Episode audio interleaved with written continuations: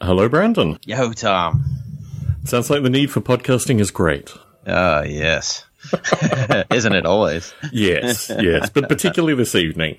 Oh, yeah. Do you have a parcel of some description that you're going to unbox? Oh, yes. I have two parcels. Ooh. Yes, I have a. Um, let's begin. I'm always wondering when you say you have two parcels because I only remember sending you one parcel. But let's see, let's see what they I, are. I, I can tell. Um, I have a shiny black bubble wrap envelope, uh, which is bendable, so I don't want to cut anything inside. Okay, I'm ripping it open because I can't wait anymore. very good. Let's see. Oh, is it a solar panel? Oh, oh, dude! It is a onesie. Uh, it is a Netflix onesie. I don't even. Yes. I don't know where you got this, but milk isn't the only thing I'm binging on, dude. It is awesome. Thank you so much. That Not is friggin', all. Not at dude. That that's friggin' awesome. we brand them young. Oh man, I would have never guessed that. Oh, obviously not a solar panel. Hold on, let me move this glass of milk here. So my Very microphone good. doesn't fall on it. Okay, now onto the box. I have a cardboard box the Okay. size of a um, original NES would fit in. I Wow. want me to say. yeah, let's dig into that sucker. I can't find any tools to cut into. Uh, I got a little pocket knife is nowhere near. Oh, dude, I haven't seen that thing since the last podcast. Oh, we wow. talked. I got a little screwdriver. I'm digging it in. All right, let's see this. Lots of brown paper. Oh, dude, what is this? A box of Netflix goodies. Oh, what is this? Oh man, I have like a VHS sized black box with a ribbon. Netflix inscribed on the cover. Let me slide out the innards. Oh man, is that a flask? Oh, bottoms up. Oh man, dude, I've been binging Mad Men, so this is like the perfect Netflix gift. Oh, this is awesome. Oh yes, Don Draper, Netflix. Oh, dude, that's awesome. Thank you, Thomas. Not at all. Beautiful, beautiful. Let's see what else we got in here. Oh, dude, this is friggin' awesome. Netflix pens uh, with styluses on the top of them. Oh, dude, you shouldn't have. It's like Christmas in July. I feel like a Crazy Eddie commercial coming on here. Very good. What else do we got? Oh, dude. Yes, a big bag. Mind bending independent movies for hopeless romantics. Netflix bag. This is perfect 'cause I'm I'm gonna go down to the beach shortly here, so uh, this will be on the beach on Oh, full display. I think Comcast like gives away bags down like when you get onto the beach because everybody always has these Comcast bags, and I'm like into the sea with you, dog. Yes. All right, what do we got, dude? Beautiful Netflix coffee mug. Listen, I'm always picky about coffee mugs because sometimes they make the handles so like you can barely get a finger in them. Yeah, No. dude, this this is a hearty mug, man. I, Very good. yes, excellent. Thanks, Thomas, and a T-shirt. Oh, dude, the T-shirt's friggin' awesome. There should be one more thing, if I'm oh, right. Oh wait, there is. There's two T-shirts. Dude, this is great. Oh yes, his and her matching Netflix T-shirts. Oh, dude. And what is this? This is Netflix tattoos. oh, it is. Yeah, it's backwards, dude. Netflix tattoos with the the little uh, Yes. account characters. Yes. Oh yeah, there's me right there. Dude, this is awesome. Thanks, Thomas. Not at all. Not Dude, at too all. kind. Too kind. Yes, it's always difficult finding swag because I mean they give us internal swag, but my wife's always trying to get me to get the best swag, and the the company store it has a wide selection, but I thought I'd give you a smattering of different stuff. Dude, the mug is freaking awesome, man. Hmm. And the shirts are awesome. They're gray with red writing. They're they're cool, man. Well, I'm glad you liked it. Yes, dude. I am employed at Netflix now. I'm just gonna walk around and tell people that. Very good. Very good. So, uh, you were doing some orc assembling Oh today? yes. So uh, that's actually the final thing of our topic. So why don't we get to that at the final point? Yeah, we've it's been a couple of weeks since we last spoke. So I made Yeah. hot sauce, which I want to talk about at some stage. Obviously, the orc assembly. we have had a vast quantity of listener questions, and I also stumbled on the week.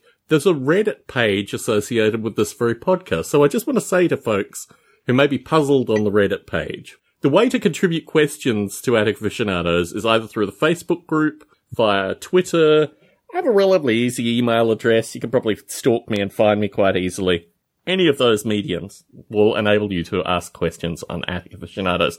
I had a couple of questions myself before we get into the listener submitted ones. You talk repeatedly about the peanut butter and jelly sandwich. oh yeah. Put me, put me and the listeners at ease associated with how you would assemble said sandwich. What components? What, what peanut butter? What jelly? What bread? How does it come together in perfection for you? Ooh, okay. Um, well, if you really want to get the good flavor, um, I mean, you, any any white bread that you can squish together and it won't expand again is, Mm. is pretty damn tasty. But I don't really go for that. So, um, uh, I'll get some like Pepperidge Farm, like multi grain crap because I got to be responsible. But it tastes good. And then uh, I like Shoprite peanut butter, preferably chunky. Yeah, because sometimes you get peanut butter and there's like three inches of oil, and then when you get to the bottom, it's like solid. And uh, So, so Yeah. you're not a connoisseur of sticking in the knife and stirring that repeatedly? no, Okay. definitely not. But I will store it upside down. I think it Ah. disperses the oil better. Interesting. Yeah, and and then um, you know, uh, you know what I do? I'll uh, wipe the knife on the other piece of bread to clean it off before I put it in the jelly. Mm-hmm. good. I've gotten some complaints about the peanut butter being in the jelly before. Yeah, and then I eat the thing. What kind of jelly? No, no, no. You're still missing bits. You're still missing bits. Okay. What jelly? okay. what jelly? Um, there's this thing. It's called um, I, I don't even know how to pronounce it, but I call it Bonhomme. It's B O N N E H O M M E. It's it's like a jar of jelly, and the the lid to it. It's like a short, fat jar. Uh, the lid is red and white checkerboard. Oh, yes, I know the one. Yes. Yeah, yes. dude, I love that jelly. Especially there's a mixed berry, and um, I don't, I I got it. It was on clearance one time, so I tried it, and I was like, oh, I thought it was like their scraps, but it is good. Uh, yeah, so I'm loving Very that jelly good. right now. Yeah, um, there's a local guy in the park near me that sells. It's called Jack's Jams, Hmm. and it's just some some dude that makes jelly sets up the stand. So I always try him, and he's got a raspberry rhubarb that's like friggin' awesome. Yeah, dude. So yeah, yeah. So I try to, I'll try to stop over there and get get that from him once in a while. But yeah, that's the sandwich. Very yeah, good. Favorite Van Damme movie? double impact, hands down.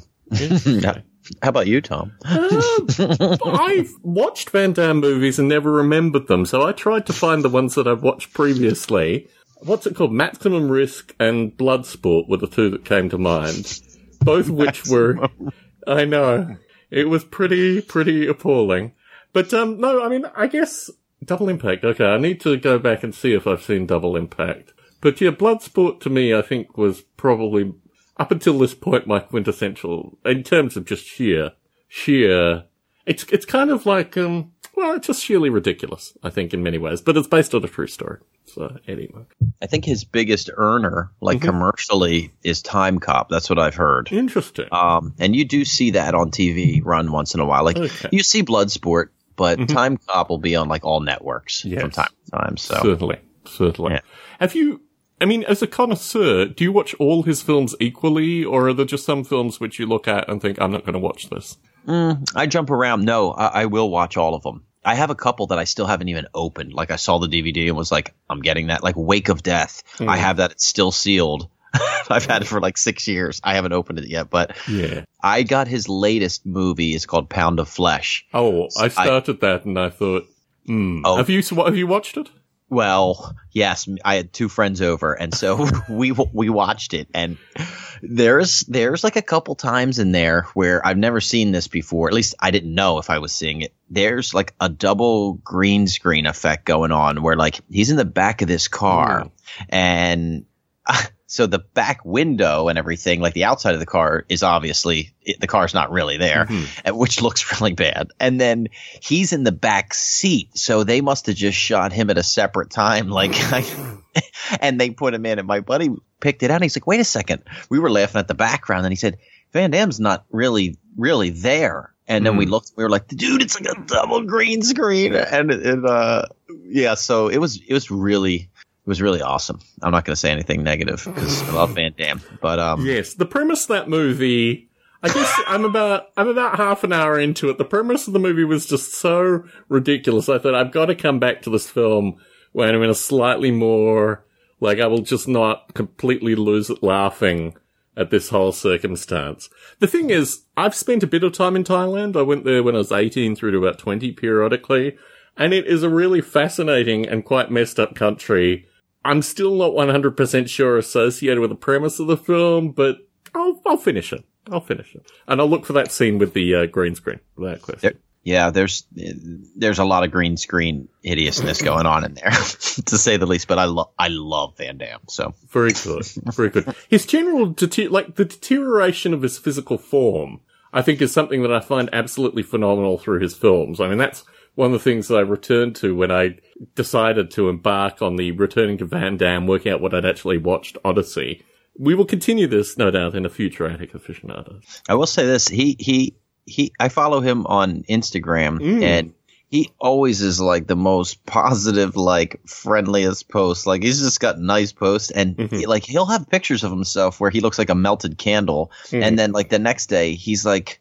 I mean, it's like current. Like he's in the gym, and I'm like, Mhm. man, he's like so built, but I guess he partied so hard. So sometimes he's Yes. just looking busted, but sometimes I'm like, dude, he looks friggin' awesome. Like Mm. uh, it's it's yeah, I don't know. But Have you ever met Van Damme? Have you ever, like, fulfilled your boyhood dream and actually met him?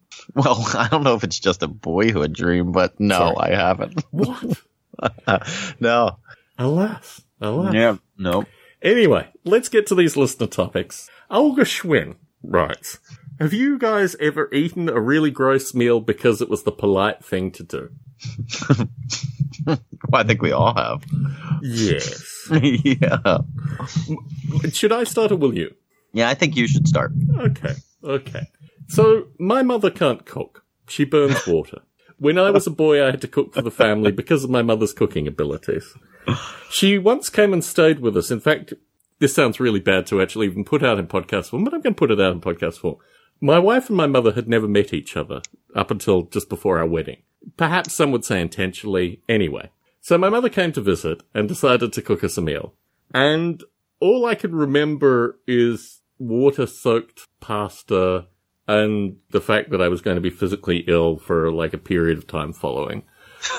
I have eaten a few reasonable meals with my mother more recently, but usually it's because I or someone else, I mean, it's really funny actually. People will volunteer to cook for her, which I think is indicative of the nature of the problem. Yeah. How about you, Brandon?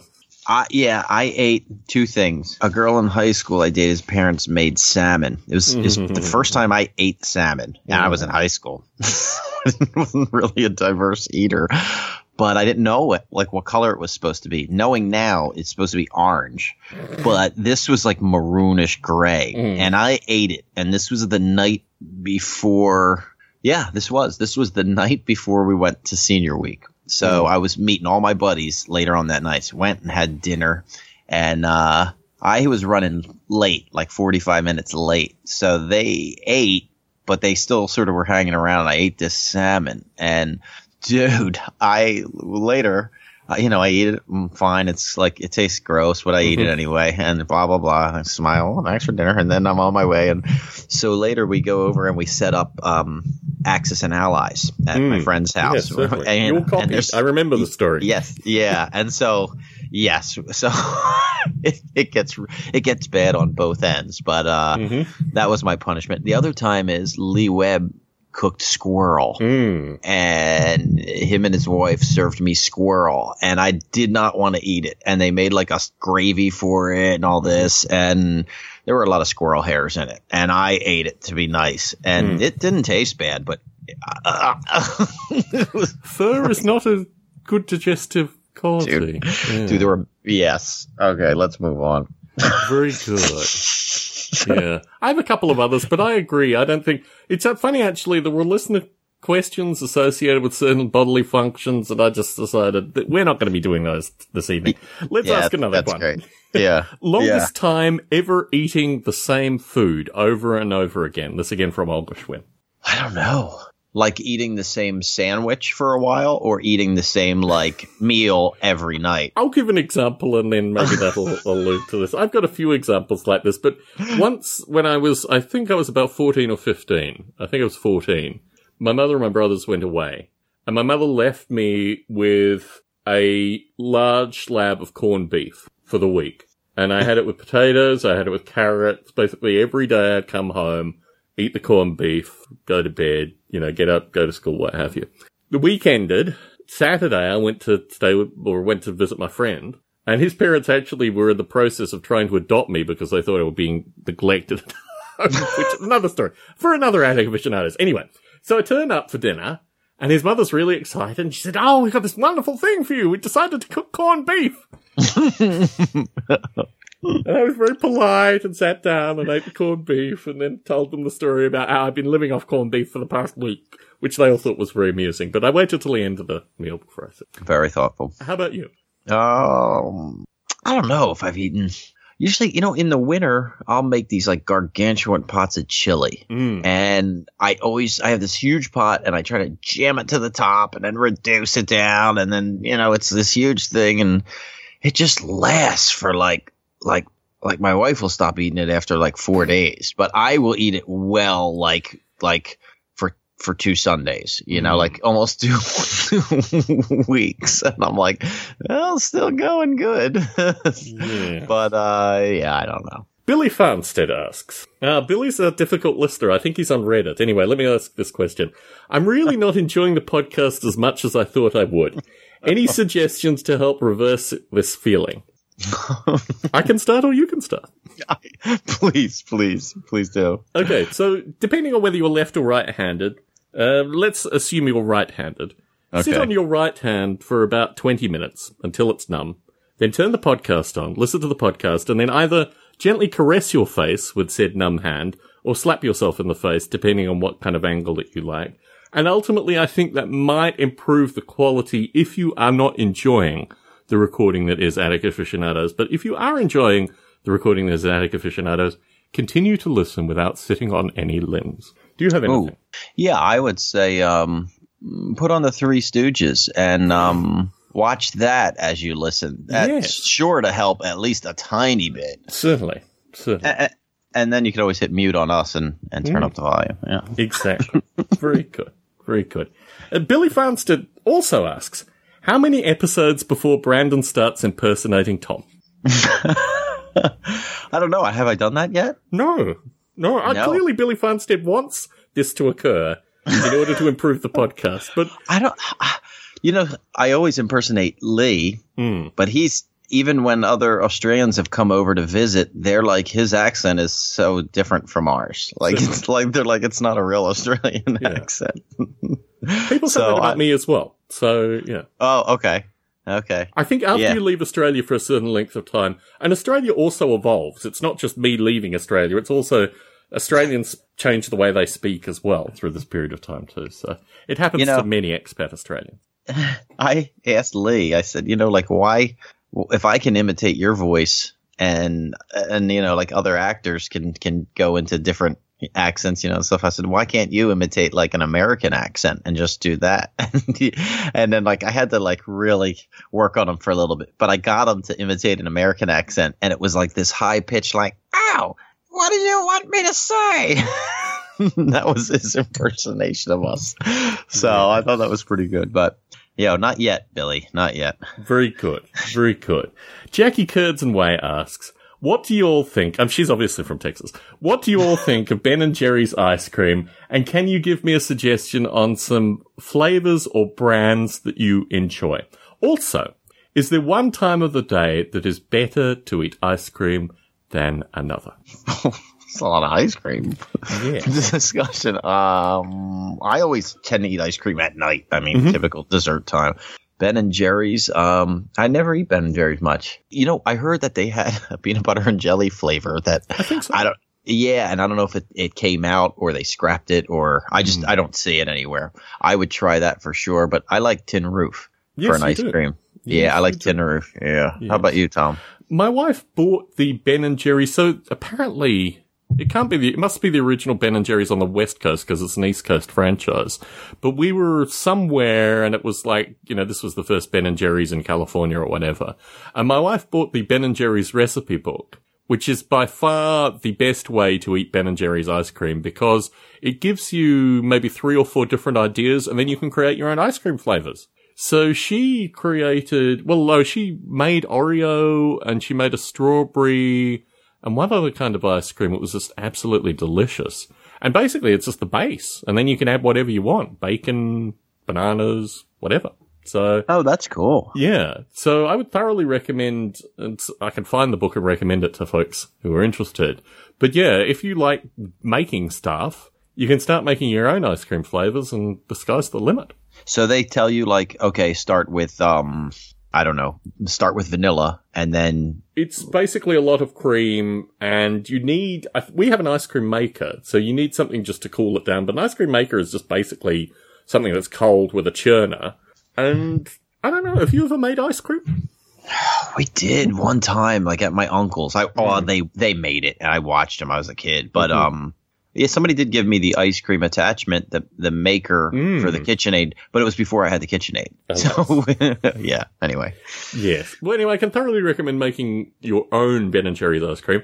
In terms of day, yeah, I'm an evening kind of guy. I don't know. Is there any other real time? I mean, potentially on a really hot afternoon, maybe early, an ice cream is quite nice, but the richness, and I think basically it's just raw cream. I mean, I think that's the element of richness and very much different than the shop bought. I mean, Ben and Jerry's in the shop is okay, but if you make it yourself, it's just the the calories hit you very quickly.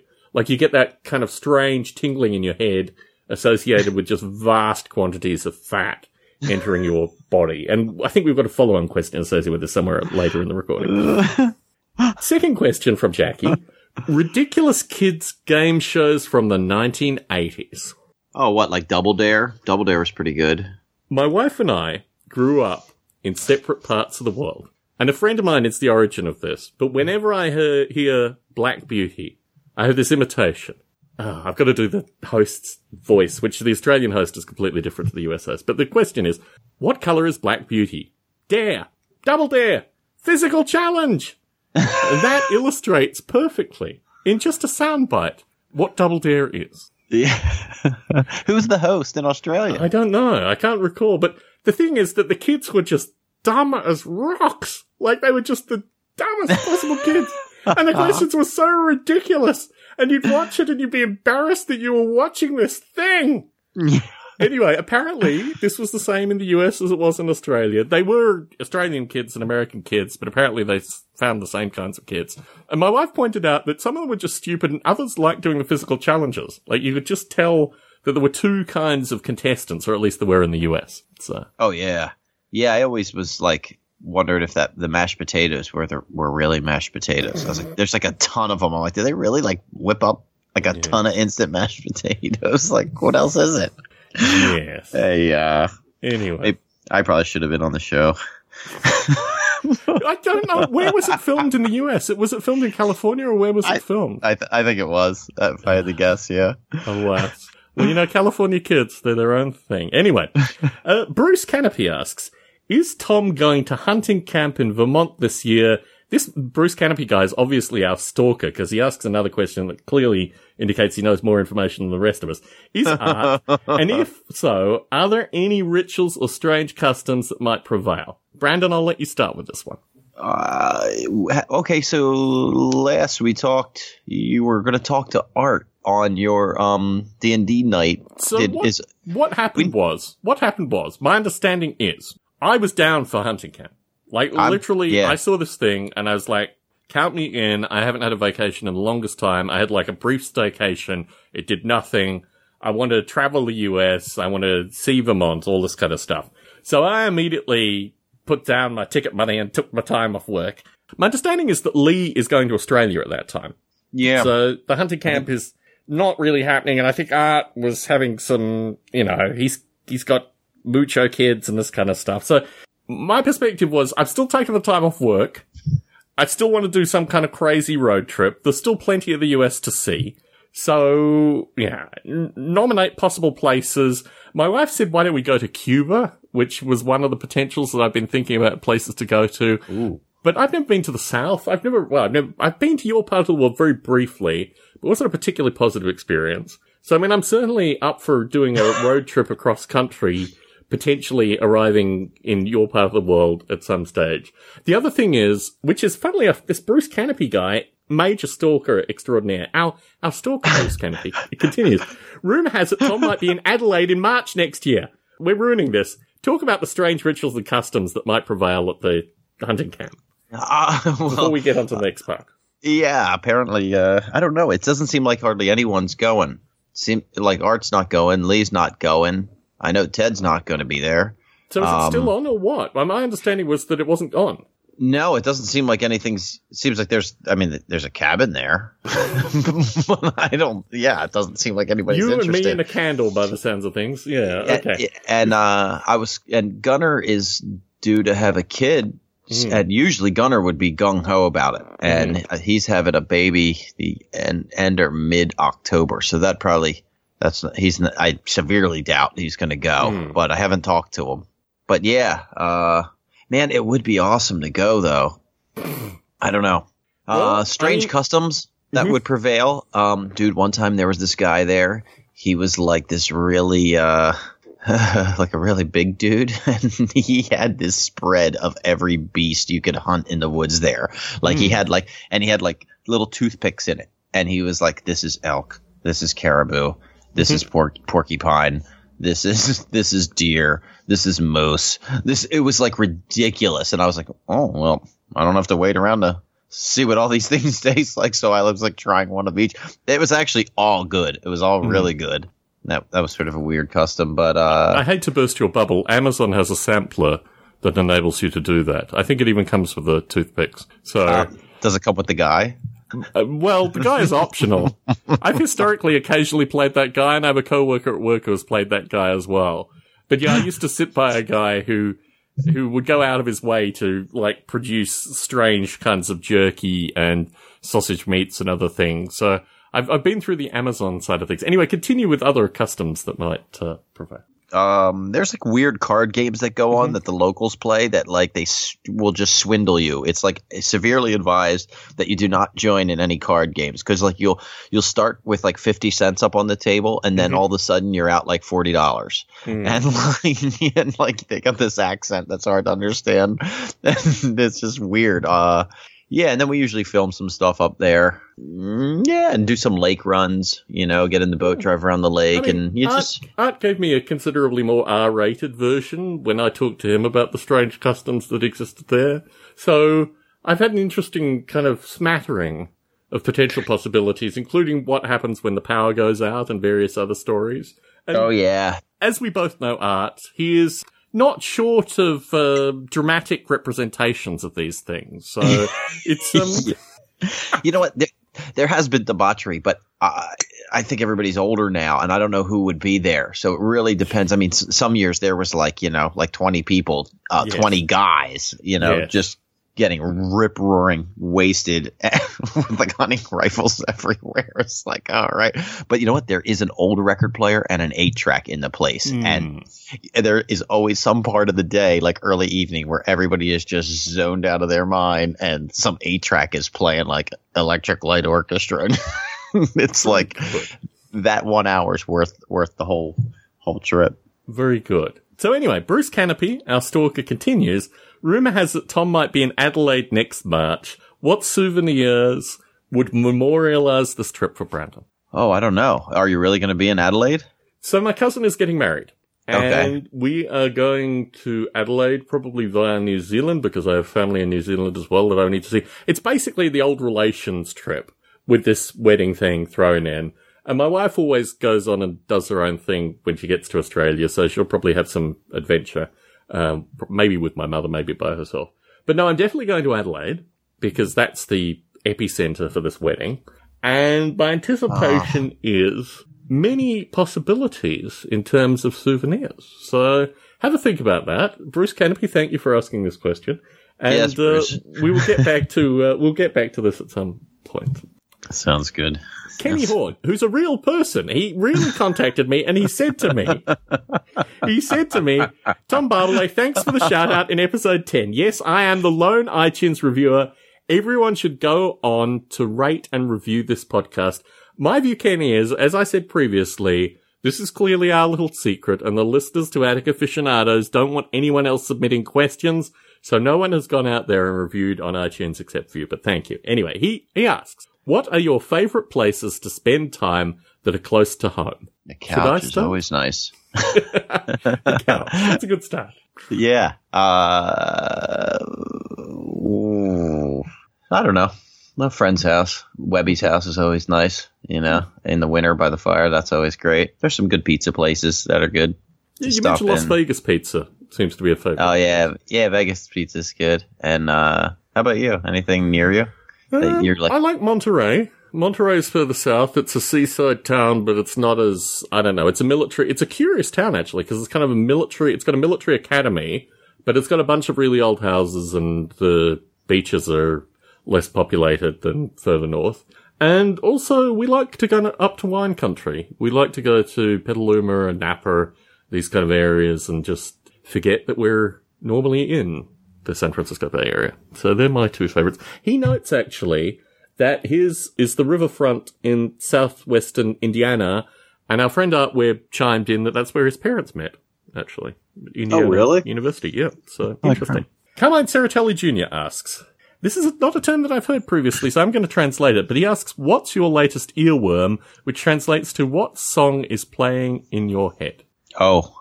So this one annoying song came on the radio. I don't know what store I was in. it was in my head. Right now it's uh, Sherry by Frankie Valli and the Four Mm. Seasons. That's that was in my head today. But um, it's uh, oh I don't know. It's uh, I'll sing it. It's Do you know the way to Santa Fe? Da, da, da, San. Jose. Is that what it is? Do San way- Jose? Do you know the way to San Jose? It's, it's Since I live in San Jose. Dude, the filthy San Jose Sharks is even worse than I thought. Oh, I don't, I don't know where it came from. It must have been playing in the store. But uh, yesterday I walked around the whole day and I'm like, I don't know how to get to Santa Fe. San Jose! Anyway. Very good. Very good. how about you? So, for me, I've had a few floating in my head recently. I I just, I don't know. It's, it's always like a day, as you say, it's a day to day thing. My wife and I have a contest where we try to put the first song in the head in the morning. Oh, Which I yeah. always, I always win that basically. I always have like some crazy song that I just put out there, like first thing in the morning. But, um, yes. Oh, Carmine also asks, what are some of your pet peeves? Oh well, I never really liked. Um, there's this sign. There's two signs out here. I'm sure they're out there. I don't know. Maybe they aren't, since I don't know the difference between San Jose and Santa Fe. But it's um, no turn on red and wait for green. N- No one knows the difference here. Well, people do, but many don't. So people come up and there's this sign that says wait for green. And you, unless it says no turn on red, you can turn on red. You go, you stop, you look, you turn on red. Do you have these signs out there? No. Okay. So These the difference. clearly, yeah, Yeah, PA yeah, let me- yeah. So the difference is wait for green means there's a turn arrow. So don't try to time the light. You know, like you see Hmm. the opposite turning yellow, red. and You're like, oh, I'm going to blow right through. It's going to turn green. Well, wait for green is you're going to go through the red because of the turn arrow. But um, wait for green does not mean no turn on red. if you're if you're wondering about that. Right. And, yeah. Anyway, Other pet peeves? no, that's that, that's uh my Comcast bill. yeah, me too, mysteriously. God, Yeah. Anyway, so for me, it's personal space. For me, personal space is just like, I'll sit down in a restaurant and I'm always really careful. I mean, I guess it's a series of bad experiences being tall, particularly in movie theaters and these kind of things. So I'm always really cautious about where I sit. But people that bang into me, like bang into my chair and it just happens consistently, but just enough to annoy me. And it's quite a curious thing because I, I was thinking about this we've had a couple of weeks to think about these questions. This is one that just keeps on coming up. It's a personal space thing. It's banging into me continuously. I once went to a sushi restaurant in Vegas that my sister-in-laws absolutely loved. And the waiter continuously walked into the back of my chair. Like continuously. And almost intentionally. To the, the, anyway, so I think we talked a little bit too much about my psychology. Let's move on from this. No, wait, dude. There's a diner out here. If you come out here, let's mm-hmm. let's go to it, and let's just see how long you can take it because it's like there's not even a board in between the back seats. They like flop forward and back. It's ridiculous. It's so aggravating. And Okay, let's move on. My fists are clenched. Let's move on. okay, Carmine also asked if you were going to be stuck on an island. I thought we already had a version of this question, but anyway, let's continue. As if you were going to be stuck on an island and could only bring three things with you, what would you bring? an infinite supply of peanut butter and jellies, sandwiches, a boat, Mhm. and fuel for the boat. Interesting. Interesting. I don't You, know. you want to get off the island? I don't yeah, want to get off the I island. wanna- yeah, unless it's So- unless it's Ocean City, Jersey. Which I don't even know if that's really an island, but anyway. Hmm. And you? For me, I would bring my wife. My wife basically would be able to deal with, would be able to make the island into something that I could never even attempt to make the island into. Um, what else would I need? Um, I'm not sure. I mean, just basically my wife and, and my hands and like basic skills, you know, that I have. I don't need anything else. Just that. Leave it with that. Yeah, I, I just, I watched Castaway before I was married, actually.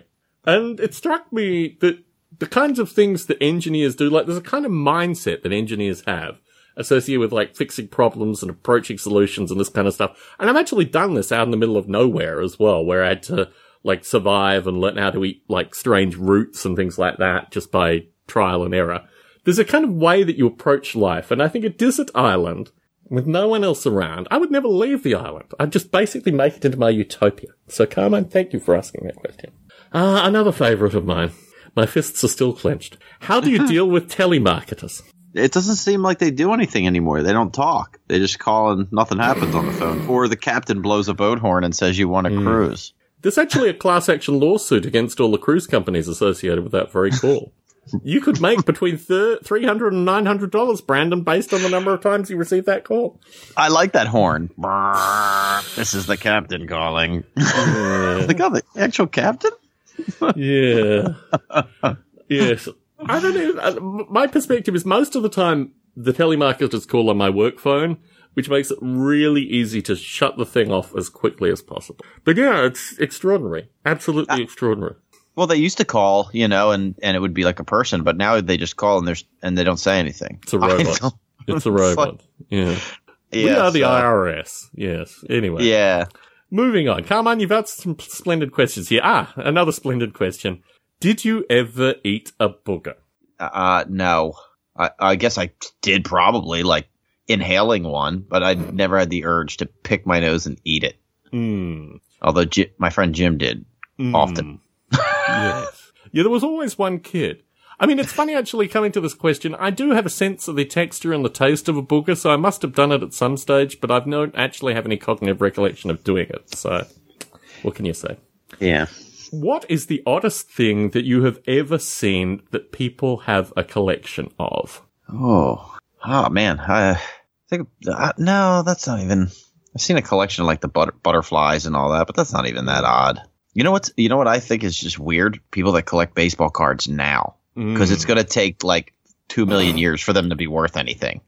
I'm like, why are they even making them? It doesn't Yeah. even matter. You know.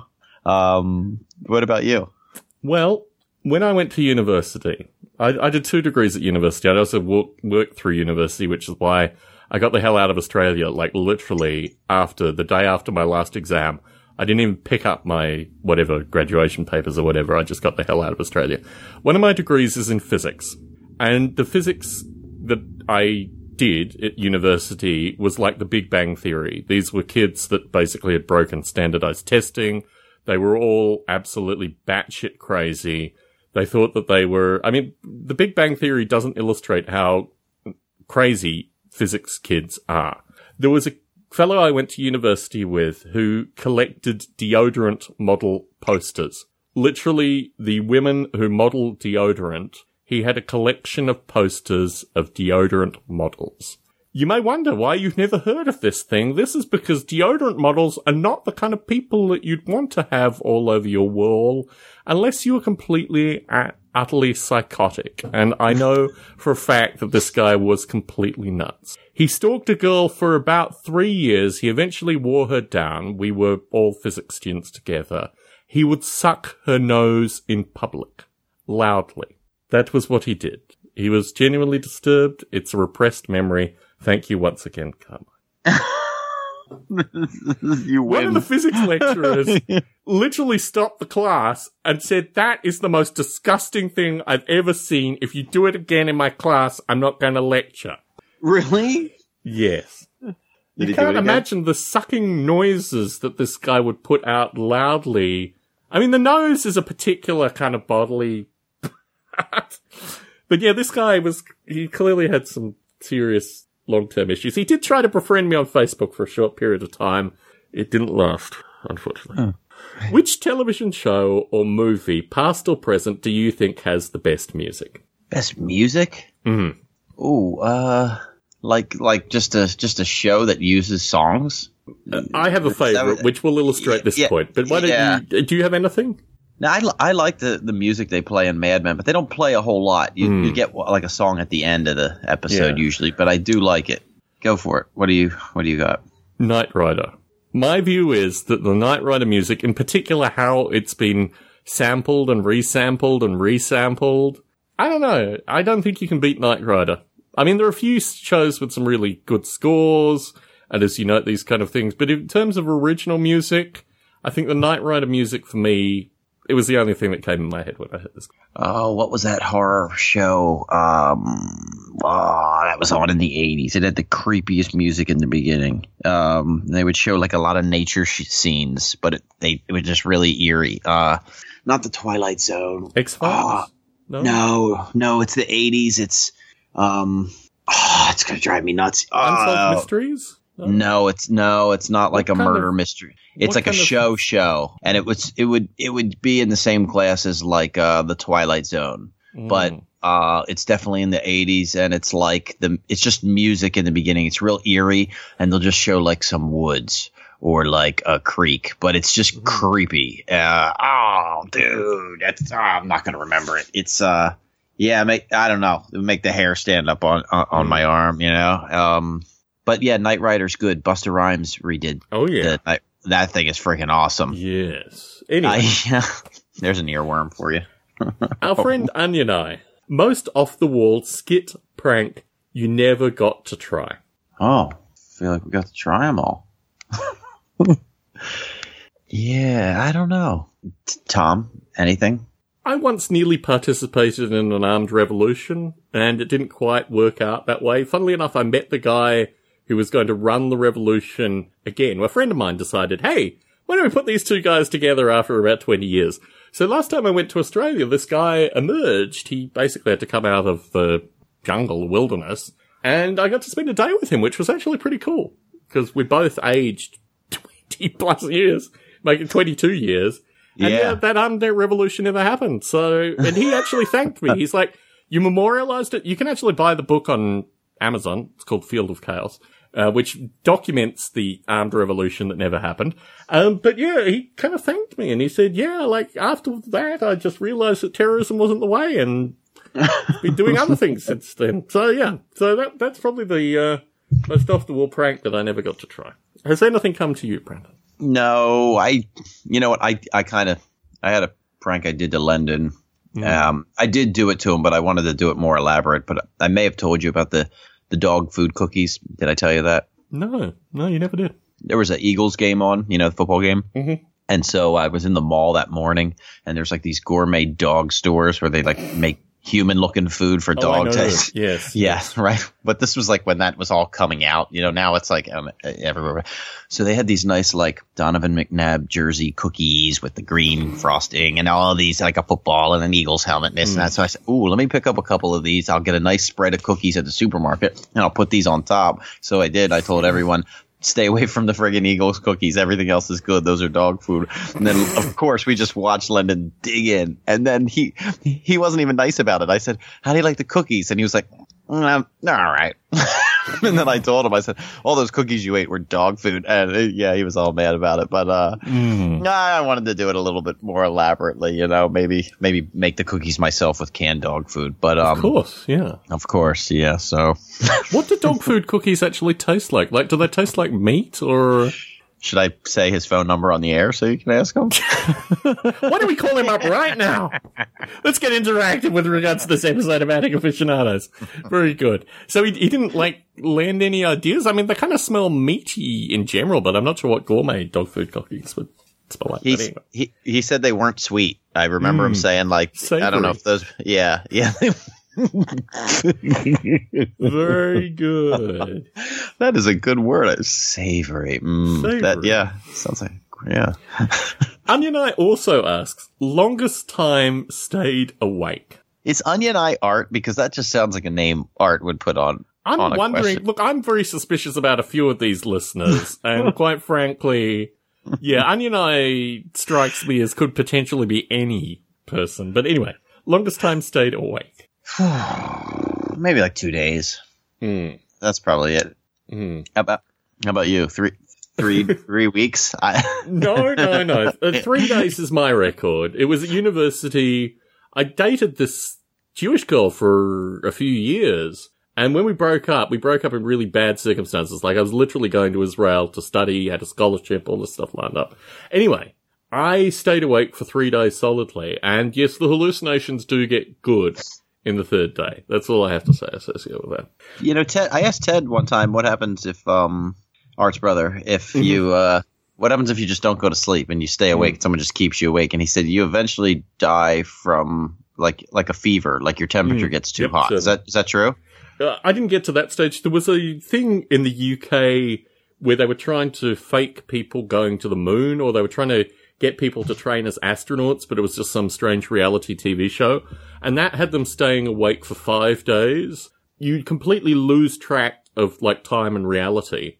I think your organs would just eventually shut down. I mean, it's toxic more than anything. Sleep is really necessary in order to like remove a bunch of waste from the body.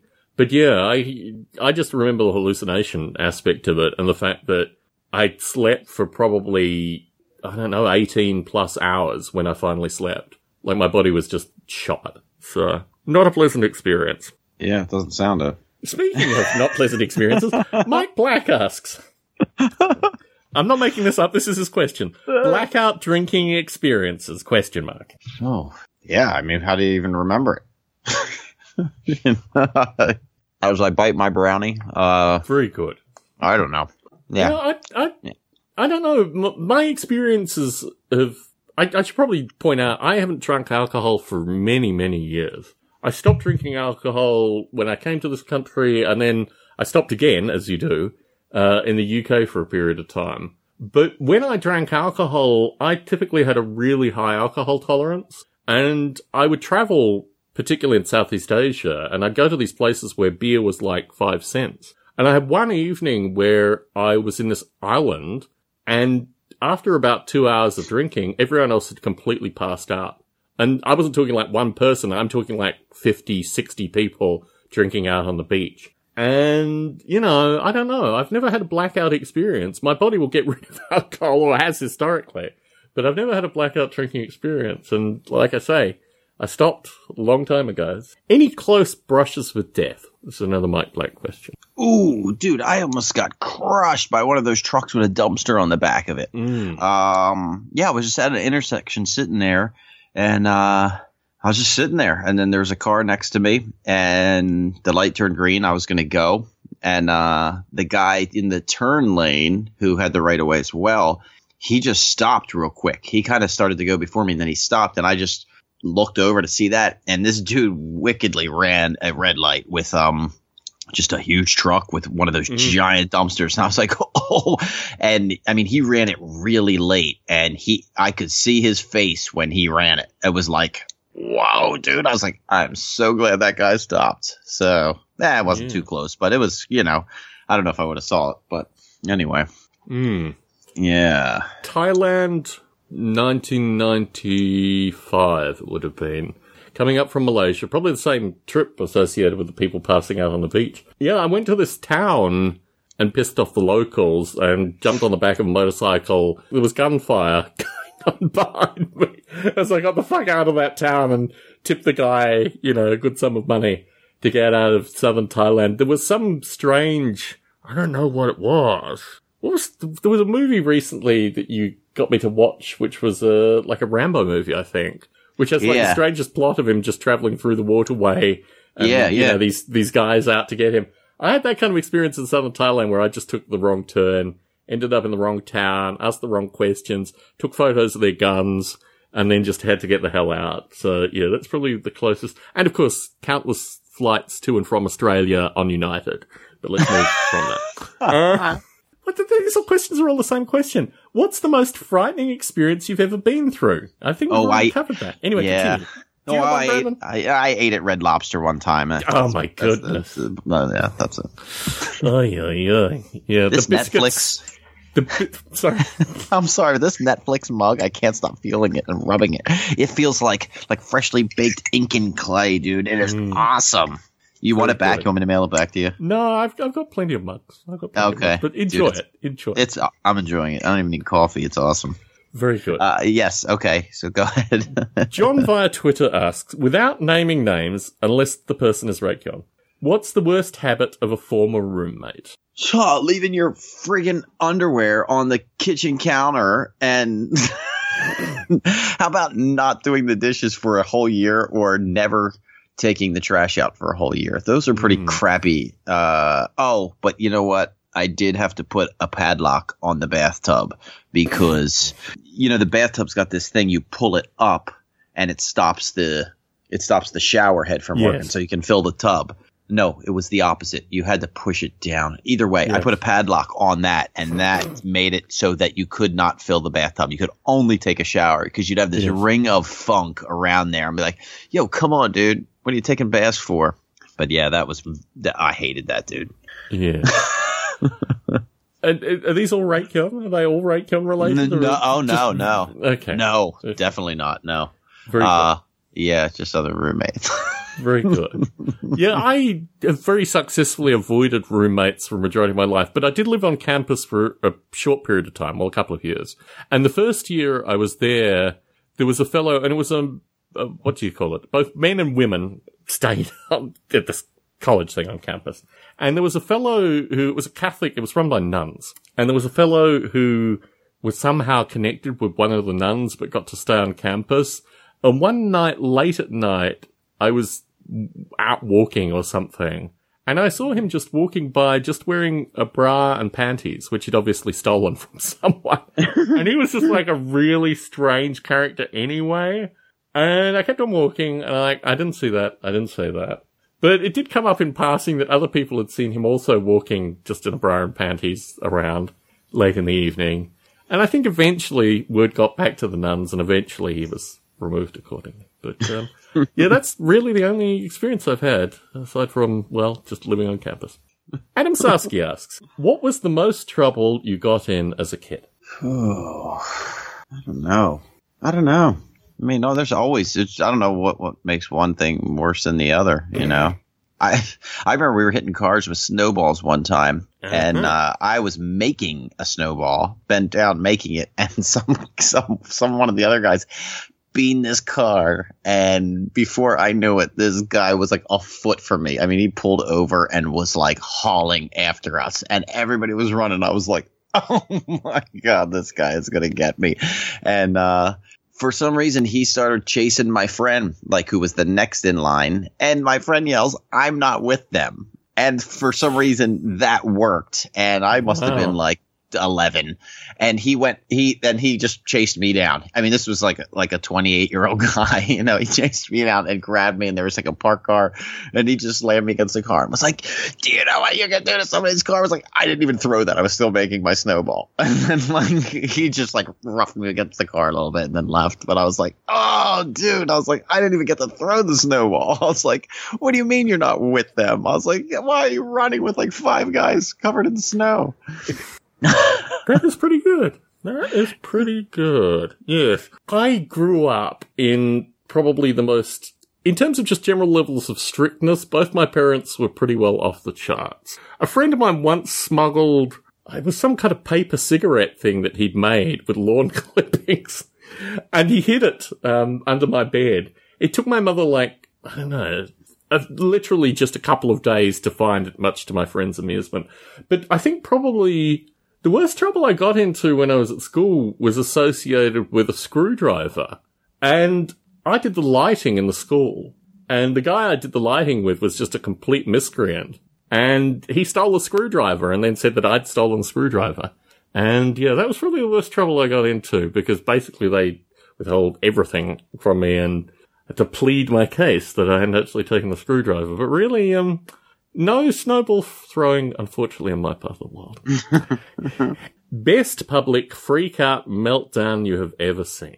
Oh, dude, I saw these guys at Home Depot freaking out at each other. They weren't like gonna fight, but they they they weren't going to, but they were like mm. yelling as if they were. But the one guy was like butting in front of somebody else, and he was complaining, and then another guy decided to jump in, and mm. so these two guys end up arguing about waist size, and this one guy's like somebody they weren't even like big guys, they like they weren't like fat, but the, the one guy said something, and he was like, oh yeah, like and he was like, "Oh, like you need exercise," and then the other guy starts going on about like, "I get more exercise than you," and the other guy's like, "Well, your waist size. You need to do this," and like before you know it, they're comparing waist sizes and screaming at each other. I was dying. It was awesome. The guy's like, oh, "I'm not a 42."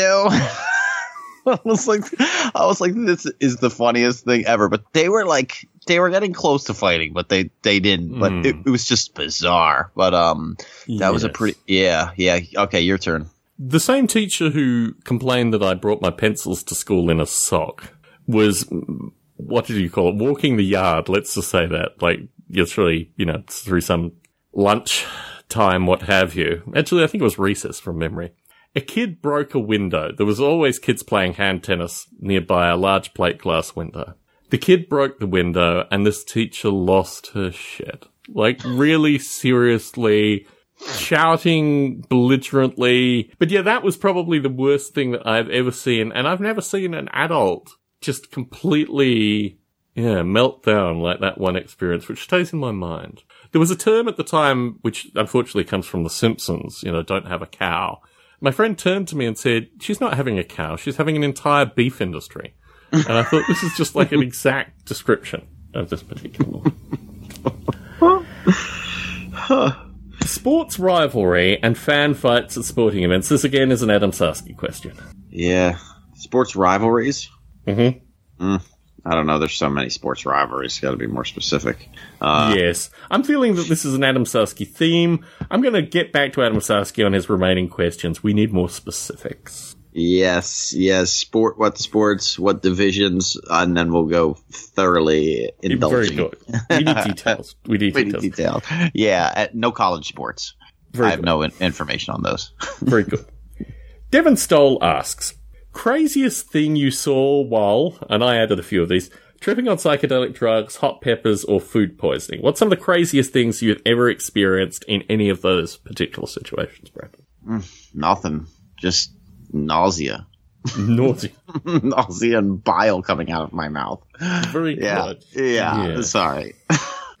yeah, my, my, view is it's not the. I've already talked about this, but the turkey, I put in food poisoning specifically to have my vision reboot was actually really scary. I've had fevers in particular where I've had problems with my vision, but to have my vision reboot and like to lose sight for a period of time and these kind of things really freaked me out. So it's not the craziest thing I've seen, it's the craziest thing I've not seen through these things. What is the worst injury you have ever witnessed? Wait, I got a pet peeve. It just came okay. to me. Very good. Do you mind? uh, you know, you used to say like, "Hey, what's up, Tom? How are you?" And Tom would say, "Oh, I'm doing good." But now everybody says, "I'm well." I cannot freaking stand it. I'm like, "You're not well, dude. Just say good." Hey, how are you doing? Oh, I'm well. And you? I'm like, "Oh, stop saying well. It sounds so stupid." Okay. Um, worst injuries? Mm, nah, nothing. Just annoying stuff. got a herniated disc, uh, some busted wrists, stuff like that. Worst seen or happened to uh, happen to me? Worst injury you have witnessed. So Oh, seen. witness. Oh, no, I don't know because you see all stuff online and stuff on YouTube. So I don't know what I've seen in person. Pro- Probably somebody's leg break or something like that. I don't even remember. Mm. Yeah, the stuff that I witnessed in Malaysia was pretty extreme, particularly associated with car wrecks. And I think in general, I once took a wrong turn down an alley in Penang, which is an island in Malaysia, and it was just the worst possible like auto accidents you can imagine associated with cars and various points of slicing and dicing. I didn't witness any of those, but it gave me a clear indication that there is a vast quantity of ways that people can die in car accidents. Anyway, Stephen Vaughan asks, ah, a much more levelling and light-hearted question from Stephen Vaughan. The coveted adult magazine as an adolescent. Which publication was it? How did you acquire it? From a pile of magazines thrown away by your neighbor's wife? From another kid at school, etc. Brandon. There, there was like a fort that was like an abandoned store, and everybody like w- would go in, and you'd go mm-hmm. in the back of this place and hang out, and there was like. It was like right on the major highway. And I remember being like, dude, this is like the coolest thing. This is like an old store we get to go in. And then there was like a stack of like, I think it was jugs. That's what it was called. I believe Yes. that's what was. And like some of the older like tougher kids they had like their room. Like people had like their rooms. Like these guys were gonna hang out in this room. It's like oh well, i'll take any room. Like this is really cool. And then like that was it. It's like yeah all right. And then there were some some in the woods too sometimes. There's like a a pond and there were some woods and stuff. But yeah nothing too thrilling. But listen before i um forget this because i keep forgetting to ask you this uh, i have a model railroading question but go ahead you're go ahead No, no, you ask the model railroading question, then I'll get to my somewhat What? degenerate answer. what do what do model railroading enthusiasts think of Thomas? You know, Thomas the train. and- Oh, so like, there's always these gateway things, and I think wargaming enthusiasts similarly allow for. So we talked about fighting fantasy books, for example. That was like a gateway into certain kinds of role playing. I think in general, anything that gets kids interested in trains is a positive thing because most of the folks are like, you know, purchasing deceased estates and things. The smell of death is always in the air associated with the model railroading hobby. And in general, I think people are sympathetic. Even the Lego stuff. I mean, people don't do it, but they're sympathetic that, you know, these Lego trains and these kind of things are getting new eyes and new people interested. It's a very normalized hobby in that regard. okay. Yeah, I didn't know if it was like, oh, that's not real. You know, like that's not.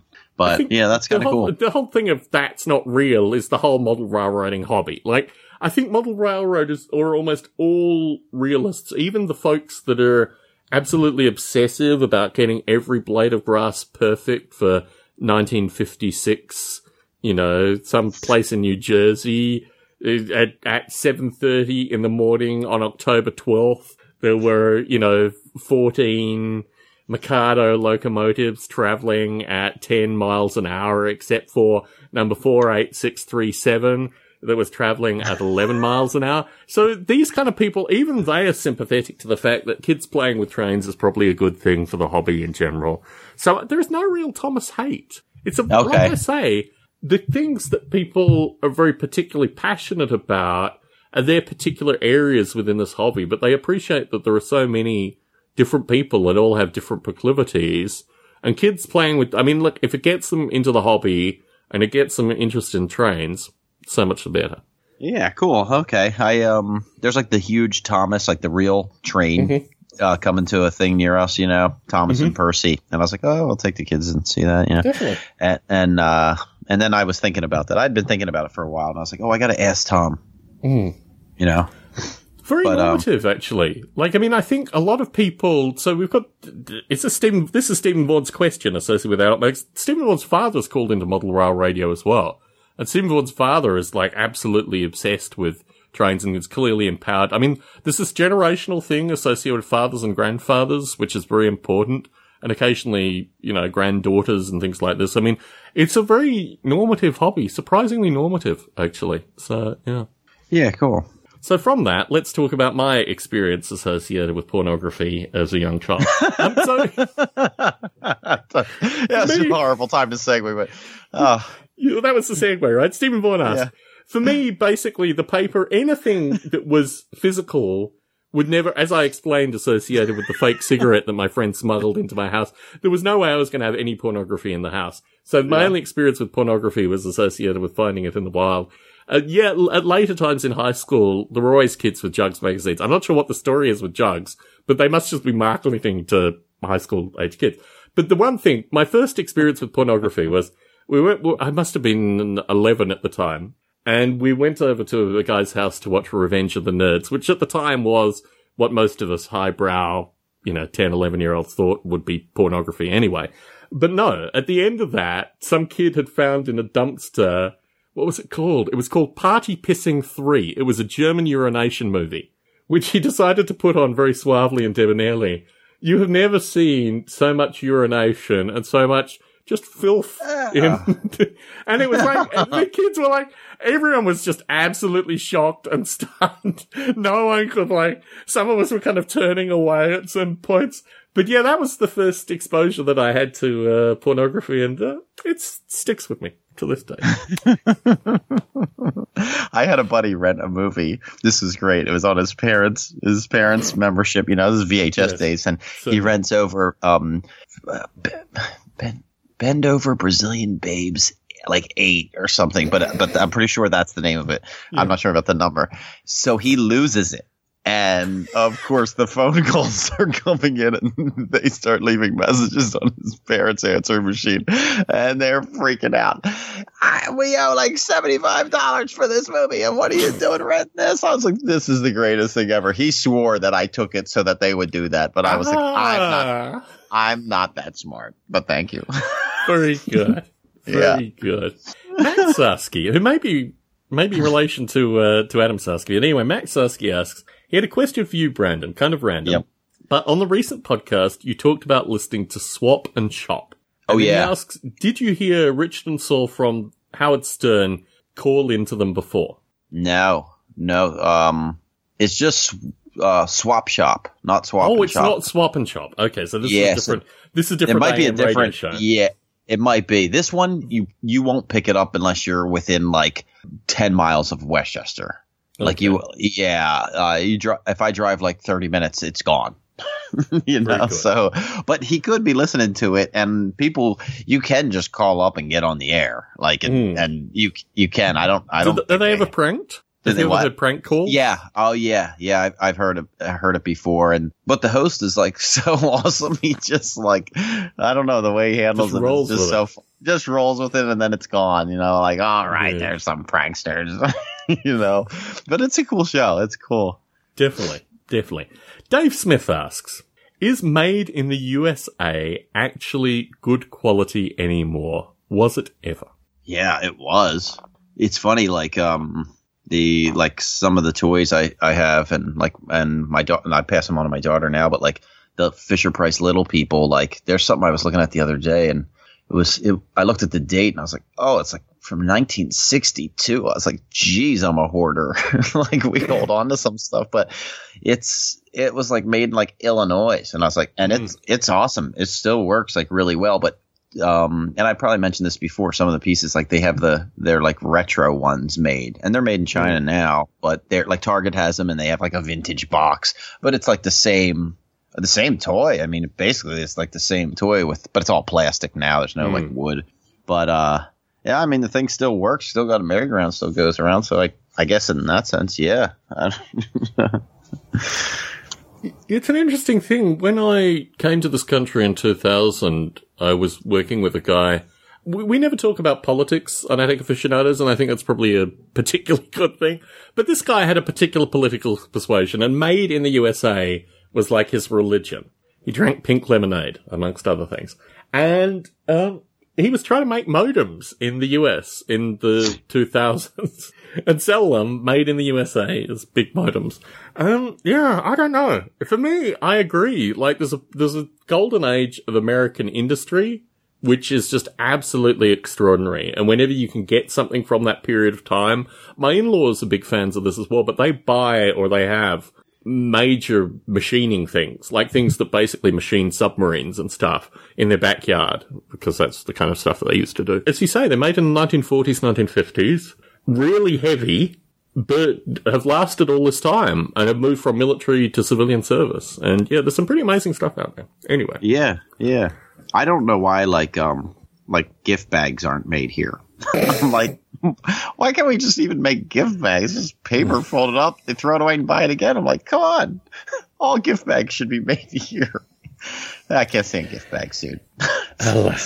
anyway, let's. Dave Smith asks the goaltender, the glove hand of the yes. North.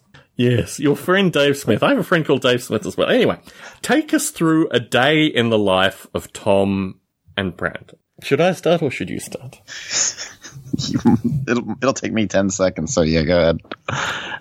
For me, a weekday, I work at Netflix four days a week. I work from home Friday. Sometimes I go in on Friday, but I'm usually working from home on Friday.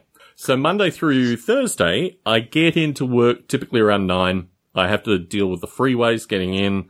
Anyway, get into work. I can feel the heat from that breath coming. anyway,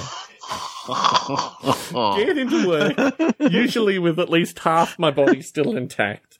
And, um, I don't know. I mean, I do a lot of stuff at Netflix. I've been there six years now. So it's uh, not as many meetings as it once was. The only thing that people have really seen that I've worked on where you actually see it has been downloads. That was a feature that I worked on last year for iOS. And most of the stuff, if I'm doing my job well, you'd never know that I'm doing my job. That's the whole nature of what I do at Netflix. And mainly just seeing continued improvements, like seeing that things don't break and a bunch of other stuff. And get finished at about, I don't know, it varies. I've had some late nights this week, but in general, typically out of the office between 5.30 and 6 which is one of the things I love about working at Netflix, that I don't have to go in early in the morning. Well, sometimes I'm up early in the morning working, but I don't have to actually be in the office. And I don't stay late at night. I've had maybe a few times where I've had to stay late, but I'll usually just come home and work, because that's the way the internet is. Uh, come home, typically have an evening meal with my wife, and then I go and do the garden related stuff. And then I come back and sometimes I read, sometimes I edit podcasts, sometimes I compose music, sometimes I do a bunch of stuff, and then I go to bed. And that's a typical day for me. Brandon, for you. Oh, okay. Well, right now, I mean, it changes, but right now, I'll be painting in no particular order. Uh, we're doing some renovations, so it's just been painting. Painting this Yes. morning, painting yesterday, painting yesterday and the day before yesterday, and Yes. painting more ceilings. And then um, when I'm done painting, I'll be cutting tile and tiling. and then after I'm done tiling, I'll be moving things. Uh, I thoroughly enjoy um, and do this quite often. I'll like move things from one side of the room to the other and reorganize and then move things again. And then like I'll put up shelves with like action figures and then while I'm putting them up, I'll be like, I, I wonder like how actually how many weeks it'll be before I take these down and move them somewhere else. and then, uh, and then I'll film something and then I'll Hmm. edit it and then I won't release it. I do this over and over That's again cyclical. Yes, yes. and, and uh and I have a shed that I ran electric to, so I don't know how to connect electric, but I can run the wires around and then um I can get my brother to connect the electric because I don't want to volt myself. But uh so then I want to um I'll be drywalling the shed and basically getting it ready for some uh winter Mortal Kombat battery. Um, and then moving more stuff around, um, and playing with Millie and Dean, and uh, well, this just goes on and on, and cooking dinners and stuff like that. Very good. Very Yeah. good. We do have an attic update coming up, and I have many questions associated with that, but we'll get to that when we get to it. Dave Smith also asks, have you ever gotten into a fist fight? If so, tell the story.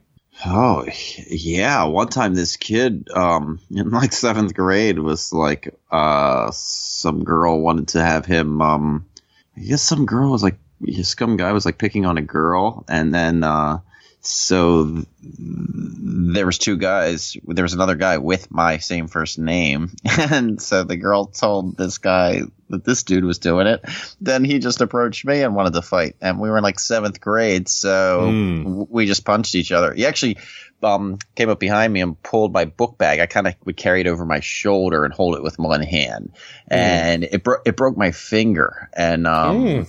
and then so I punched him in the eye, and he was like, "You punched me in the face," and I was like, "Well, you just told me we were gonna fight," and then we were just like punching each other and like wrestling around like seventh graders do, and uh. But the funniest thing about that was, is um, when I went to the uh, hospital because my finger was like bent and broken. This dude like wrapped my finger, and I'll never forget it. He had like a tool belt on, and mm-hmm. and I was sitting in a hallway, and he wrapped my finger up, and I was like, "This isn't a doctor. It was like a like a janitor." I'll Welcome to it. California hospital experiences. No. Continue. Well, I didn't say anything. I never said anything. So I, he wrapped it, and I was like, "This is like crooked." It's like if you've ever seen a re- a reach toothbrush sideways. Yes. That's what it looked like. So this is. uh So he wrapped it. I just figured, well, this guy knows what he's doing. He's in the hospital, and I figured it's going to heal and it'll grow right. Like they did something. Well, of course it didn't. So when I took the thing off, I was like, oh, and then the doctor was like, oh, it's it healed crooked. And I was like, yeah. I was like, well, how do we get it straight? And he's like, well, we can break it again. I was like, let's get out of here. I was like, you know, just forget it, man. I'd never forget that guy's tool belt, though. I was like, he has Mm. jeans on and he's got like tape on a belt. I'll never forget that. so, uh, yeah. And then, uh, all other things with friends and stuff like that, Mm. you know? Yeah. I, I have a similar California hospital experience, which has got nothing to do with a fist fight. But returning to the fist fight, I got into very few fights at school, primarily because of my size, also because of my humor. But I've had situations where kids have like thrown themselves at me, and I've just literally picked them up and thrown them. Um, there was one time where a guy tried to attack me with a knife, again trying to show off for some girls, and that didn't end very well for him. I basically grabbed his hand and immediately like thrust it towards a wall and his hand went down the blade. I grew up in a relatively conflict centric environment. There was one time actually where I was walking and this guy ran up behind me and it was completely pitch black. I was literally walking down an alleyway and this guy came up behind me at pace, obviously trying to start something. And I let out this guttural growl, like some kind of like animalistic growl. And the guy l- literally stopped, skidded, and ran in the opposite direction because I just scared the fuck out of him by making this sound, which I cannot do in general good company. But obviously, walking down a dark alleyway with some idiot running up behind you, I'm, I'm capable of doing. But no, I've never actually, I've never actually gotten into a fist fight. Like I've gotten into confrontations, but I've always had ways of ending them very rapidly. Because my view is that if you're getting into a fist fight, you're not, you want the thing to end. You don't want to have some protracted situation associated with it. So, not a fist fighting man. anyway. Ah, here we go. This is another Dave Smith question.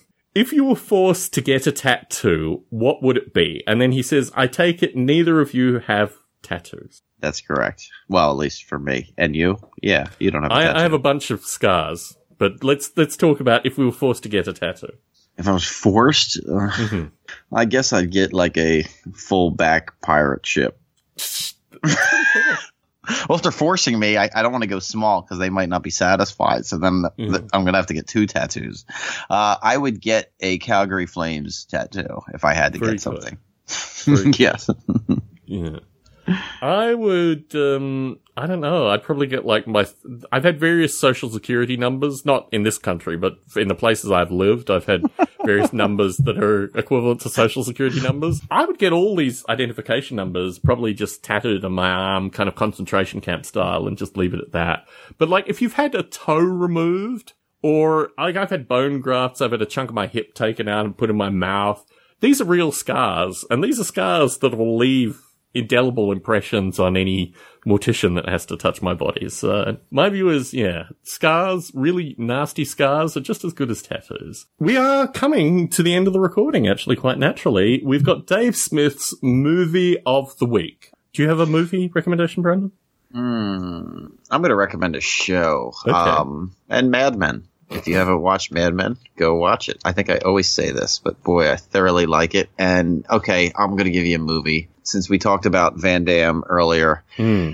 I'm sure everyone who's listening, both people, you've both watched Double Impact. But if you haven't, Tom, go watch two Van Dammes in one movie. It's freaking awesome. And uh, that is my movie. Very good. My recommendation is Pilgrimage, which is a new movie. It's got Jon Bernthal in it, and he's far better than when he was in The Accountant. If you like, the period is 12th century, I think, maybe 13th century. Uh, very well done. It's a film that's got a bunch of nihilism in it, and I've watched it twice now, and I'll go back and watch it again. The Pilgrimage is my recommendation. Dave Smith Book of the Week. I'm going to recommend a book called Voluptuous Panic, The Erotic World of Weimar Berlin by Mel Gordon. It is a very curious book about how I have this theory, like when you think of NASA and when you think of certain accounting practices and certain technology, all came from the Nazis. My view is that pornography also all comes from the Nazis, and Voluptuous Panic is a start. um, I don't have any books. I think we know that by now. Very good. I wasn't even asking for a book. I've given up on your book recommendation of the week, Brandon. Let's just move on. We are now in the section of the recording associated with my topics. Unless we want, do you want to do your topics first, or should we do my topics? Let's just do your topics. Not your topics. Mine are never worthy. Oh no, some of them I think are worthy. Anyway, let's start with oh. mine. Okay, let's go. The Nemesis. Any arch enemies through your life? Yes, the entire Tampa Bay Lightning organization. They're mm. filthy cheaters, and they stole the 2003 Stanley Cup. They they cheated. They should not have it. Stripped them of it and dumped them all into the sea. I can't stand them. Okay, yes. The Nemesis has been a part of my life dating back to when I first went to school and my first experience with school bullies and these kind of things. I now have very strange nemesis. I have nemesis that exist in the real world in really curious ways. There is a comedian or an alleged comedian who is currently running a tour called Noble Ape. And he is my current nemesis. I am avoiding any reference of this fellow as his lawyers have threatened me based on the fact that I have been developing my open source simulation for 21 odd years now. In the past, it's been people like Richard Dawkins who's ripped off some of the stuff that I was looking after. A wide variety of people who are real people that actually exist out there that have become my nemesis for various reasons. But they continue and they will no doubt be continuing into the future. But once this fellow has finished his comedy tour, we'll see what Noble Ape comes out with. Hmm, could be interesting times for Noble. Ape. Anyway, let us continue. Ever dabbled in puppets and ventriloquism? Oh yeah, yeah, dude. I had a um, I had a puppet. I asked for a puppet for Christmas one year, and from the Sears catalog, and I got this. Uh, it was like the one puppet you got to pick from. And uh, boy, it's hard to do the M sound without moving your lips. Yeah, Maybe there's a book I could read on it. yes. Um, you have to do it in your throat. It's like, mm, mm, mm. Oh, oh, these cookies taste great. when I was a boy, I loved ventriloquism. In fact, it got to the point where obviously I wasn't going to be getting my access to Sears catalog puppets or anything like that. All it takes is a, a lone sock and some time on my hands. I used to do it all the time. My brother's got a video camera once and taped me doing, you know, sock puppetry with ventriloquism. And I always do like really raunchy humor because obviously they're socks. So, I mean, what else can you do? But uh, yeah, I used to really love doing ventriloquism puppetry. I've had various people contact me and say that they can make elaborate puppets for me as well. And I've never taken them up on their offer because it's just another thing that I can have. But as I'm looking here, I have a, it's not even a puppet, it's a mime, uh, that I picked up when I was in Paris when I was four. And that thing has stuck with me my entire life. So I think eventually I'm probably going to have to get into puppetry seriously because Uh, it's a fun thing. You know, uh, we haven't talked about action figures at all, and there is a puppet that comes with. Uh, it's in the Masters of the Universe world. Oh, yes. Um, it is the Evil Horde playset uh, has like this hole in the wall, and it comes with this uh, snake thing. It's like a rubber puppet you put Mm. your hand over, and so you put you put your arm through, and you bite He Man, and you know it's it's like you're forced to use a puppet. But it was pretty cool, and um, mine I put it safely in storage, and it disintegrated. It's Oh, like wow. crumbled into tiny little pieces. I still have it, but it's I don't know why I still have it. The wrong kind of plastic. Yeah. So, but yeah, it was pretty cool. But uh, I forgot about that thing. Hmm. Mm. Favorite soup? Oh, I, we, we did do this. I don't think Uh, we did this. What we talked about was many different kinds of soups, but I don't think we ever got the favorite soup. favorite. Oh, you know what? Gunner used to make this New England clam chowder. Mm. I'd drive him to work, and he would give me one of two items. Uh-huh. either either a giant styrofoam cup of New England clam chowder that was in the wintertime. Mm. And uh, dude, Gunner, that was some awesome soup. You should have a soup wagon um, that you pull on your back through the town. But or he'd give me a tuna log, which was just Mm. a tuna hoagie packed with a ton of meat. But yes, Gunner's the New England clam chowder for me. Mm. Yeah. How about you, Thomas? I love pork-based soups. I don't know. It's probably my Jewish ancestry. I can't say, but I just love creamy pork-based soups of a wide variety of different possibilities. We talked about pozole previously, which is the Mexican version. a Bunch of Korean versions. I think there are various Italian pork bone soups, but yeah, if it's got pork bones in it, I'm there. I've got a series of questions that relate to a somewhat strange experience that I had. But I'm going to put these out here anyway. Male bonding hugs versus handshake. Oh, it's all so weird.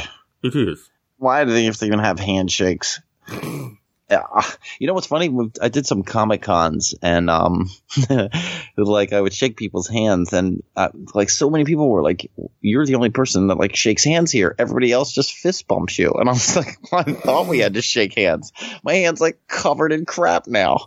But um, I don't mind that much. But hugging, I don't know what the hell that is. So- so This this is a traumatic experience. In fact, I think all these questions were written around this traumatic experience. We have no police in our area, quite literally. Like in our area, there are just no police. where the- you are now? In San Jose, yeah.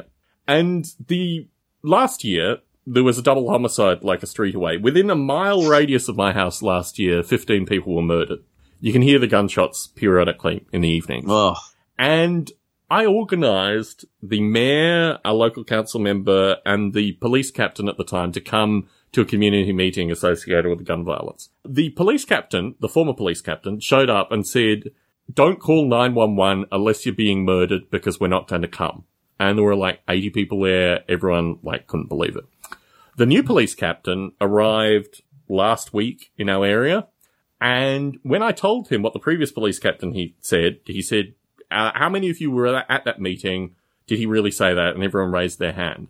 This guy, basically, I put on edge for 40 minutes and he started hugging me. The police captain started hugging me for a period of time and I realized I'm never hugged. Like no one ever hugs me. and it was the strangest possible thing. The second question is most annoying thing you ever broke, and there's a follow-on associated with this police captain story. Most most what I ever annoying broke? thing you ever broke, like the thing that really pisses you off when you think about breaking it. Oh, the lights in my basement. There's like eight light switches. Oh no, I didn't break it, but I wanted to break it. I just wanted to destroy the light switches. Um. Oh, I'm sure there's something I smashed. Okay, you better go. I came home from this experience being hugged by this man that I've never met previously. It was quite an attractive man, but nonetheless, it was a very strange experience. we have this ritual associated. We have an upstairs, we have a couple of upstairs, well, three upstairs air conditioning units, but the one in our bedroom requires you to physically drain it with a glass jug. Our bathroom, when we first moved into this place, was from some kind of Saw movie. It was just like a horror film bathroom. we made sure every house guest that came through the house used the bathroom and commented on how horrible the bathroom was. Let's put it this way. When they took the bathroom apart, they found a wooden beam inside the bathroom that was just solid black mold. It was just horrible. Anyway, gutted the entire bathroom, put in ah. absolutely new fixtures, everything new, shiny, and a shower that my wife picked out with a glass frontage. Came home, doing the ritual associated with unfilling the bedroom air conditioning, and put a tiny little crack in the glass frontage of the thing because I thought I was exhausted coming home from this insane meeting with this police captain and uh, just didn't realize that the glass was in there and basically threw the water and glass hitting glass and left a tiny little crack. But it's just frustrating the crap out of me every time I see it because it reminds me of this traumatic experience. Anyway, that's mine. Moving on. Now we're into your questions. We've talked about Lee Webb's cabin. We'll return to that at future recordings. Video game sounds and how they are created.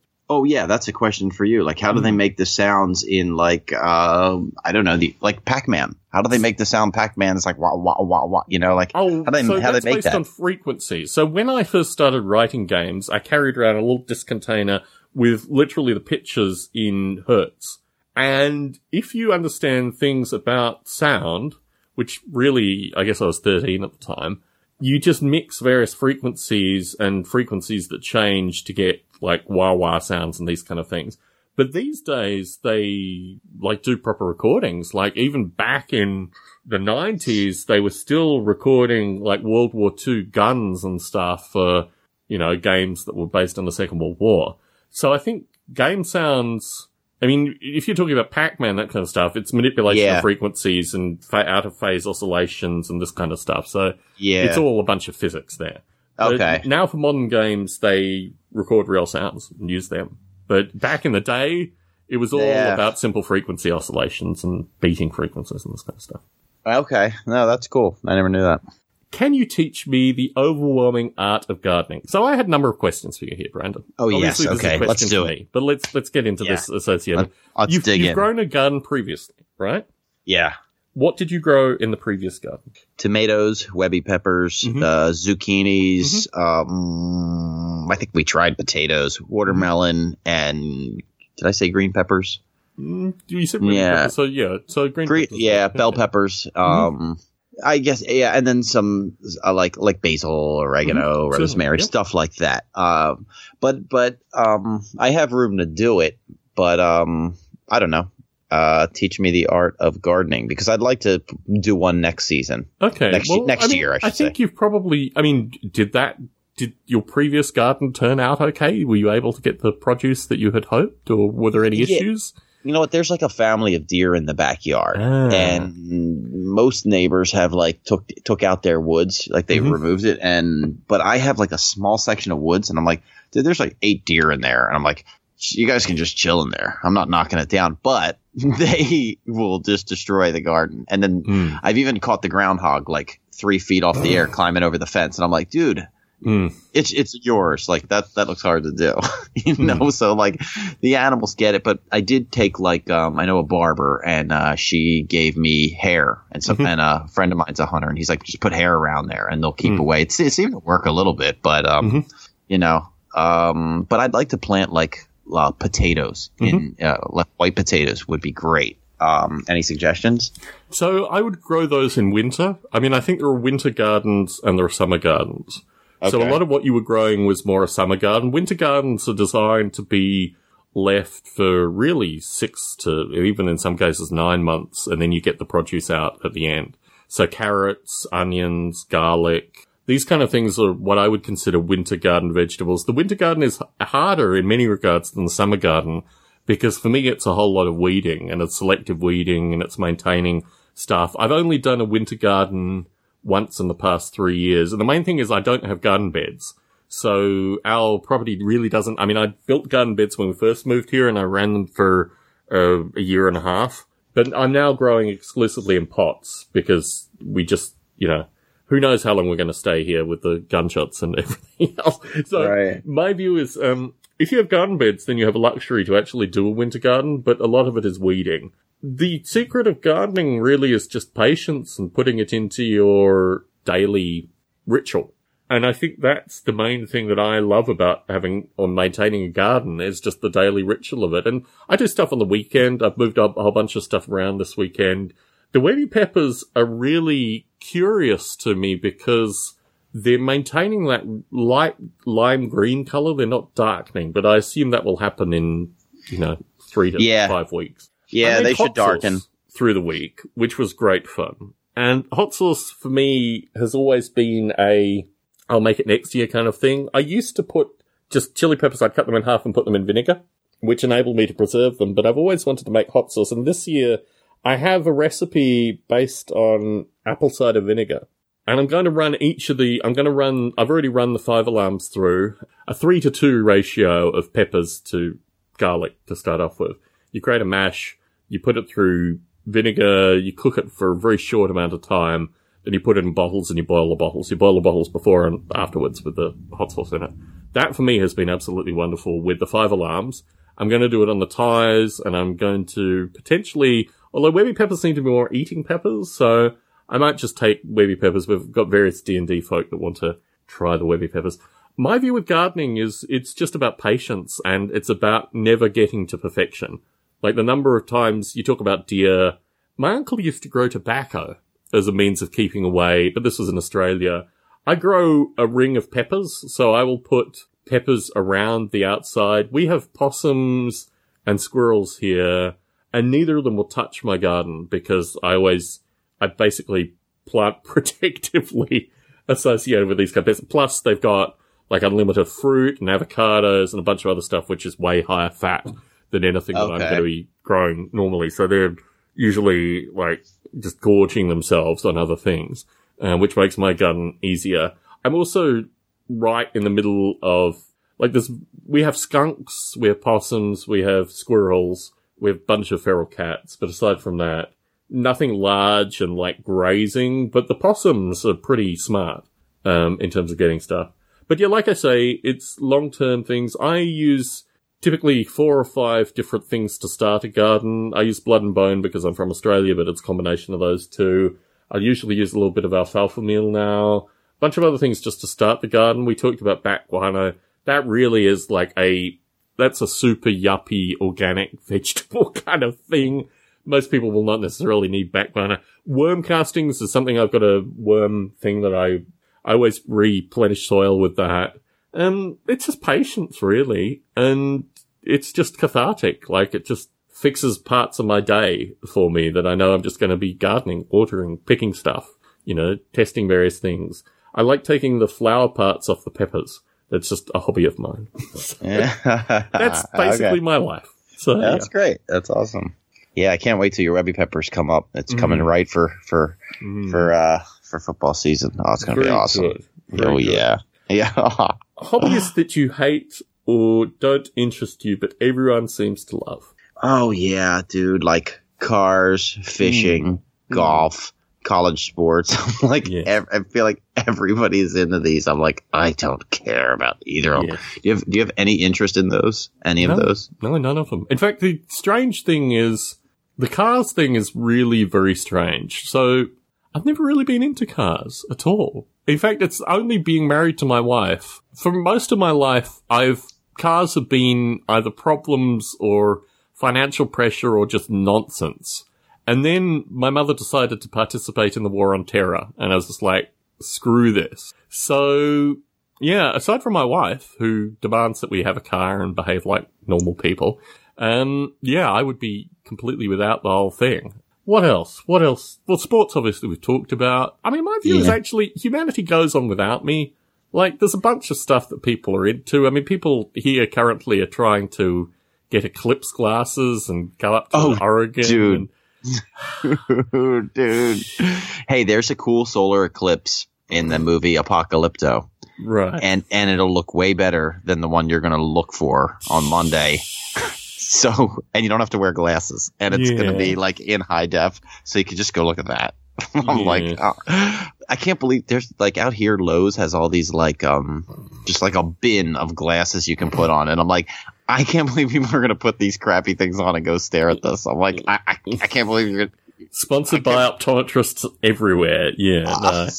to. Anyway, Yeah, anyway. extremely unhealthy food.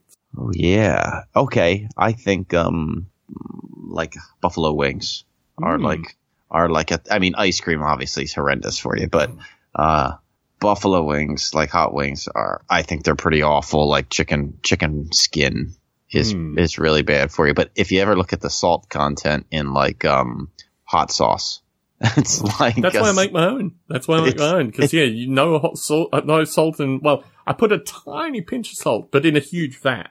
But yeah, Yeah. no, the, it's astonishing salt. It's yeah. not, it'll be like three thousand, and but it'll be like per tablespoon, and you're like, oh my, ah, dude, I can't even believe there's that much in there. But yeah, I don't know. Does anything strike you as horrendously awful for you? Um, we have gourmet donuts in this part of the world, which are, they have one called the Dead Elvis, which is bacon, banana, peanut butter, and jelly on a donut. It is, it is quite extraordinary. When it comes to work, I will typically take a small portion of a Dead Elvis just to remind me what my heart feels like when it stops. Um, yeah, I think all those foods, it's astonishing. I mean, this country has just so much. Like, if you want to kill yourself by eating, the US is really the place to be. Because, yeah, phenomenal. The wing stuff is interesting, actually. I have found a local place, which is, I live on the cusp of a series of different parts of San Jose. We're historically in an Italian area, but it's historically also been a Mexican area. We have a Vietnamese area close by.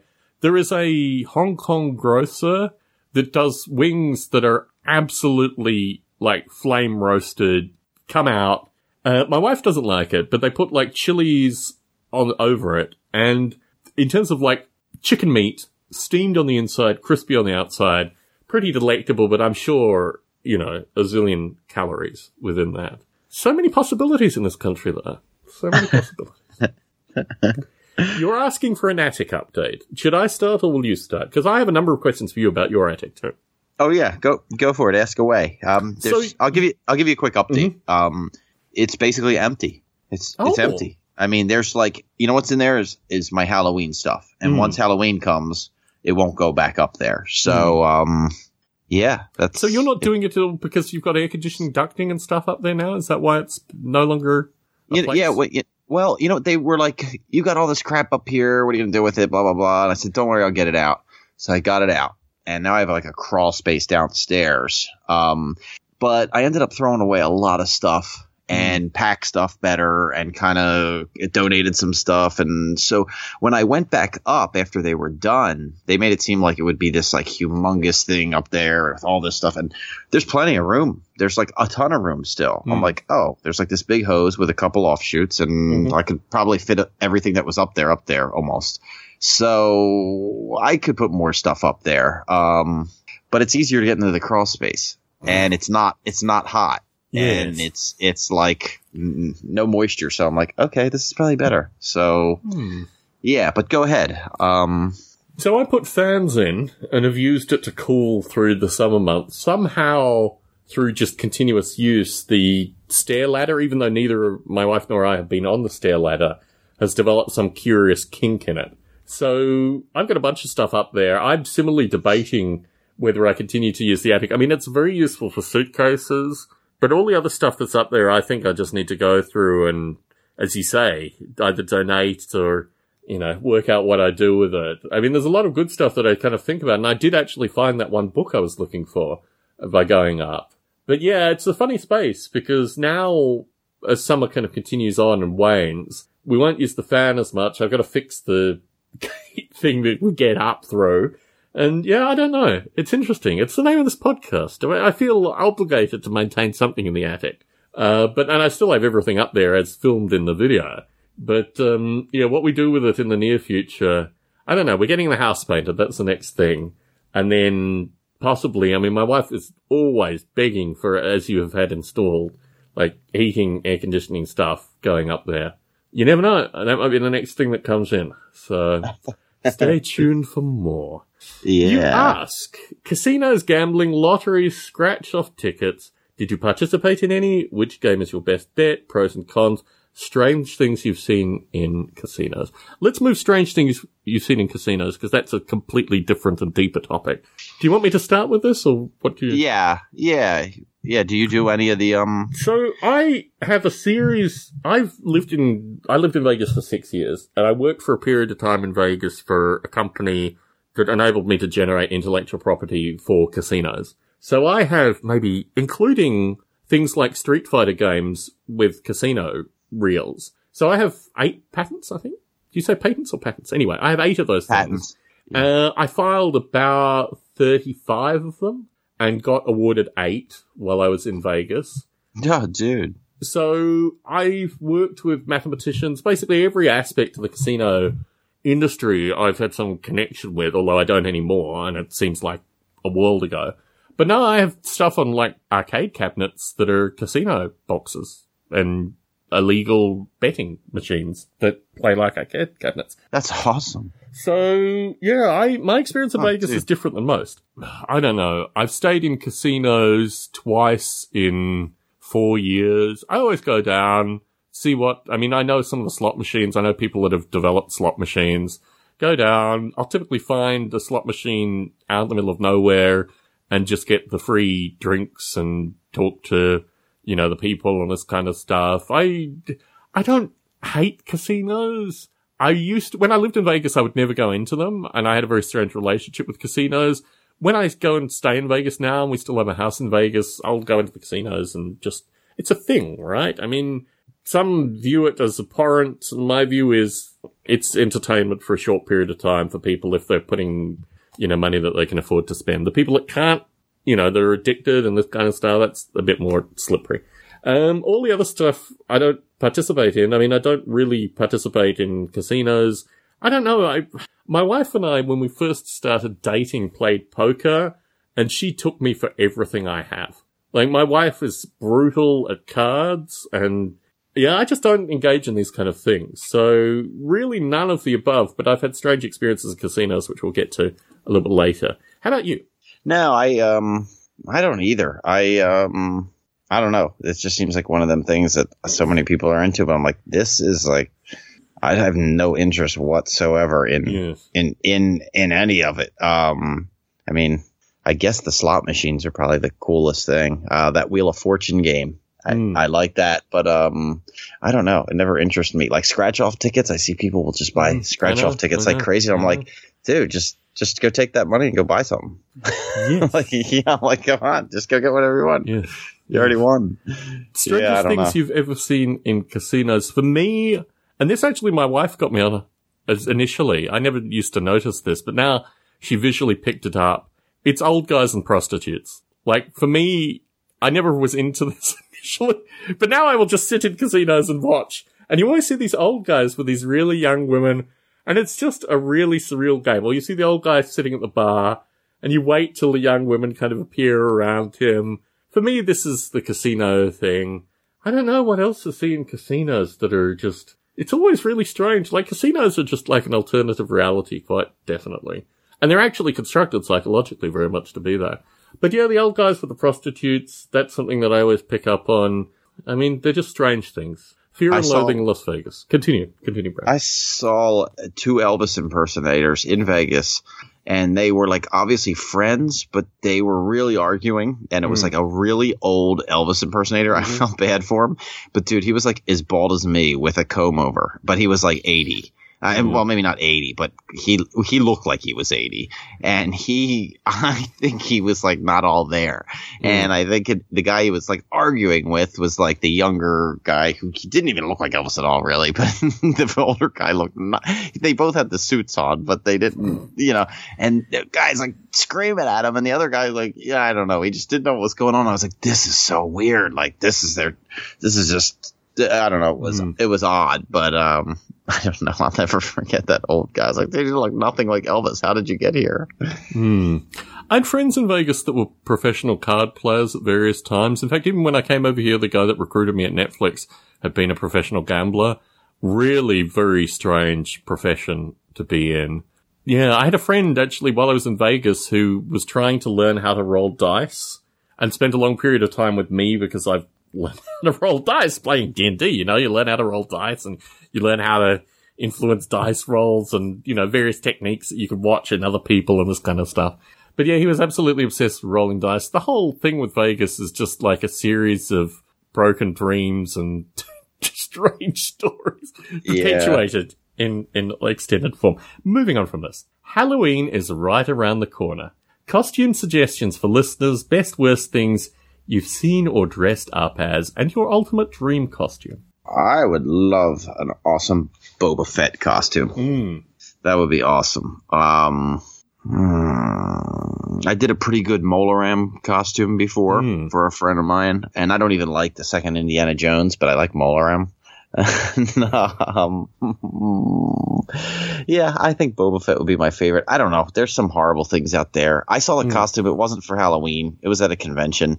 It was a guy who made a Predator costume, and uh, it looked like he made it out of couch cushions. It, And Mm. the guy was like five eight, like a hundred pounds. And I was like, the Predator is like the. Why would you pick the Predator? And it was hard. Junior. Yeah. Oh, it was it was so bad. I was like, oh, dude, I wish I got a picture of that. And um, yeah, that was pretty bad. I saw a really fat Batman with a beard, and I saw another guy insult him, um, which was pretty pretty entertaining. But yeah, uh, Boba Fett would be my favorite costume. There's already Halloween stuff in like the stores. I'm sure you've seen it. Hmm. For me, if I was to recommend costumes for listeners, either the current or the previous First Lady, I think offers a number of Halloween costume possibilities. For me, Pilgrimage has offered, I've just got some armor in my future, I think. Like seeing the, the 12th, 13th century French armor, just, I'd love to get into that, I think. I've actually started working out. I've actually started pricing various armor options. So yes, if I could go as a, I don't know, French lord of uh, 1203, I think that's probably something that would be interesting. But yeah, I, my view is many, many different Halloween possibilities. I'm now getting marketed a wide variety of strange marsupial masks, which I've thought about actually purchasing so I can do YouTube videos without offending the general public. And uh, yeah, I think probably like a kangaroo or a koala mask would uh, certainly be in the future. Maybe the armor and a koala mask. Definitely. I would love to see a woolly mammoth just at a Halloween party. Yeah. That would be freaking cool. Um, yeah, and it's always funny when you see like someone going as like a non-living thing, like a car or a submarine or a Mm. boat, go walking around the room. I always laugh at that stuff. Or diseased Uh, blankets, perhaps. oh, Yes, disease anyway. blankets, yeah. Yeah. an old dresser. Serial killer's the worst. I can't stand saying that. You know, the box of cereal with a knife. Yes. Yeah, I'm like, Yes. okay. Song lyrics that you've always wondered about. Oh man, Ugh, I painted too much. too many fumes. Too many films. Too many fumes, man. Uh, I had something earlier. How about you? Anything off the top of Um, your head? Ice Cube's Ghetto Bird, he has a song, he has a part of it where he says, I didn't look up and see it wiven, a wiven in the sky or it whippin' in the sky. My view is it's a wiven, which is, or a wyvern, which is a dragon. I've always thought that that was a better lyric than whippin'. Uh, the folks online say whippin'. I don't know. My view is Ice Cube was a sufficient nerd to use the term wiven there. And other things that, uh, I don't know. It's funny actually because my wife and I competitively find song lyrics and nine out of ten times she is right. So I'm wrong so many times in song lyrics, it's not even funny, but it's always amusing because I'll fight up until the Google search to find the actual. Yeah, I'm always wrong. Well, look tonight. I was just San Jose and Santa Fe. Yeah, that was good. That was good. In illustration for this. what movies do you wish you could see in the theater? Oh, I think I would like Godfather 2 in the theater. I'd like to see that. I didn't. See, I saw Casino in the theater, but I didn't see Goodfellas in the theater. I would have liked to Mm. see that. Um, yeah. Uh, oh, I'm sure there's there's plenty more. You know what? I didn't see Predator in the theater. I'd love to see Predator. Oh, in the man. that that thing would be freaking awesome. You just Um, listed all of mine. Like literally. I'm out of movies now. Thank you, Brandon. I'm sorry. Oh. Action figures, toys, video games, board games. Name one that has been on your mind recently or something that you're excited about. Ooh, go Thomas. That's all you. Shadow War Armageddon. I've been assembling orcs. I've got a bunch of Space Marine scouts I'm assembling. I've ordered the bombed out city from Poland. It's winding its way towards me. I am going to put on a demonstration game at D&D night of Shadow War Armageddon. It's a small skirmish game, typically like three miniatures a person, of orcs and space marines, and you can put other factions in, but just fighting it out over this desolate cityscape landscape. I think it'll play well at D&D night. I'm hoping it will. And I'm currently, I'm going to spray paint the orcs and do various point painting uh, tomorrow, and the dunking stuff hasn't arrived yet, and the spray paint for the Space Marines hasn't arrived yet, so we'll be assembled over the next three or four weeks. Uh, a listener, Stephen Vaughan, actually pointed out to me that the original game that Games Workshop came out with, which was called Necromunda, is being re-released, and Shadow War Armageddon was a preview of Necromunda. Necromunda had some beautiful figures, rat figures, um, the guys with the like guns with the tiny painting were Necromunda figures, just like really dark future-esque miniatures. Games Workshop is going to be releasing them again in some form. So that is what I'm working on currently. Anything from you, Brandon? Um, just crossbows and catapults. Mm. Uh, yeah, I have two of those, uh, two sets of them. It's been on my mind for a while. So Mm. If I get the pool table cleaned off, I, I'm thinking about just getting a big laminate sheet on top so I Mm. can have like a wide something. You know, I usually have like a folding table and the crease in the middle kills it for when you're shooting the pieces. But I really want to combine the two games and have it Oh, set yeah. up so if anyone comes over, we can just play. So I've got a, I put a money into a GoFundMe or Indiegogo thing for like an eight foot by four foot gaming table that I currently have folded up. I actually, it actually came through and paid $160 for this folding table thing. So yeah, I'm going to get that set up as well and, uh, assemble it Yeah. at the house too. Yeah. Yeah, I want to have it like set up because I'm always like talking about it. I never do it, and I'm like, if somebody Yes. comes over, I'm like, we don't play pool, so let's give this a shot. But um, Very good. One final thing, Brandon, on my Yes. end at least, before your one final thing. November. Do I head over to the East Coast and then we find a location? Are you just like completely off the idea now? Will it be Vermont? Could I book somewhere in the South somewhere? And I mean, my understanding is that you drive up to Vermont. I drive up. Yeah. Um. Yeah, I don't know what to say. It seems Okay. like it's it's off the hmm chart right now. Not off the chart, but I mean, it seems like no one's going. I mean, I, I, can find a like, hunting lodge in the South and, and pay it up for a few days. I mean, we could meet somewhere there. I can head to Westchester. We can cancel the whole thing and I can go to Cuba. It's you could, all yeah, could. possibilities. Oh, I'm here. You could do either or. You know, Very I'm good. I'm I'm here. So, um, what's your time frame? Is it like um a Same week period. or is I took I took basically I the- took two weeks off to get up there and then get back through some road trip. Oh, all right. Well, that's awesome. So then it could still happen. Potentially, if it's just you and me. I mean, my, I'm going to have to leave my wife somewhere to keep it civilized. But um, yeah, I mean, or I could just come to Westchester, or we can go to the south. Whatever you want to Ye- do, or anywhere in between. Okay. Okay. Well, then let's figure something out. Definitely. Do you have a final topic, or are you? Uh, I'm good. I'm gonna go. Uh. I'm gonna go hang some insulation for about an hour. Very so- good. Always productive. I'll talk to you soon, Brandon. Take care. Yeah. Take care. See you, Tom.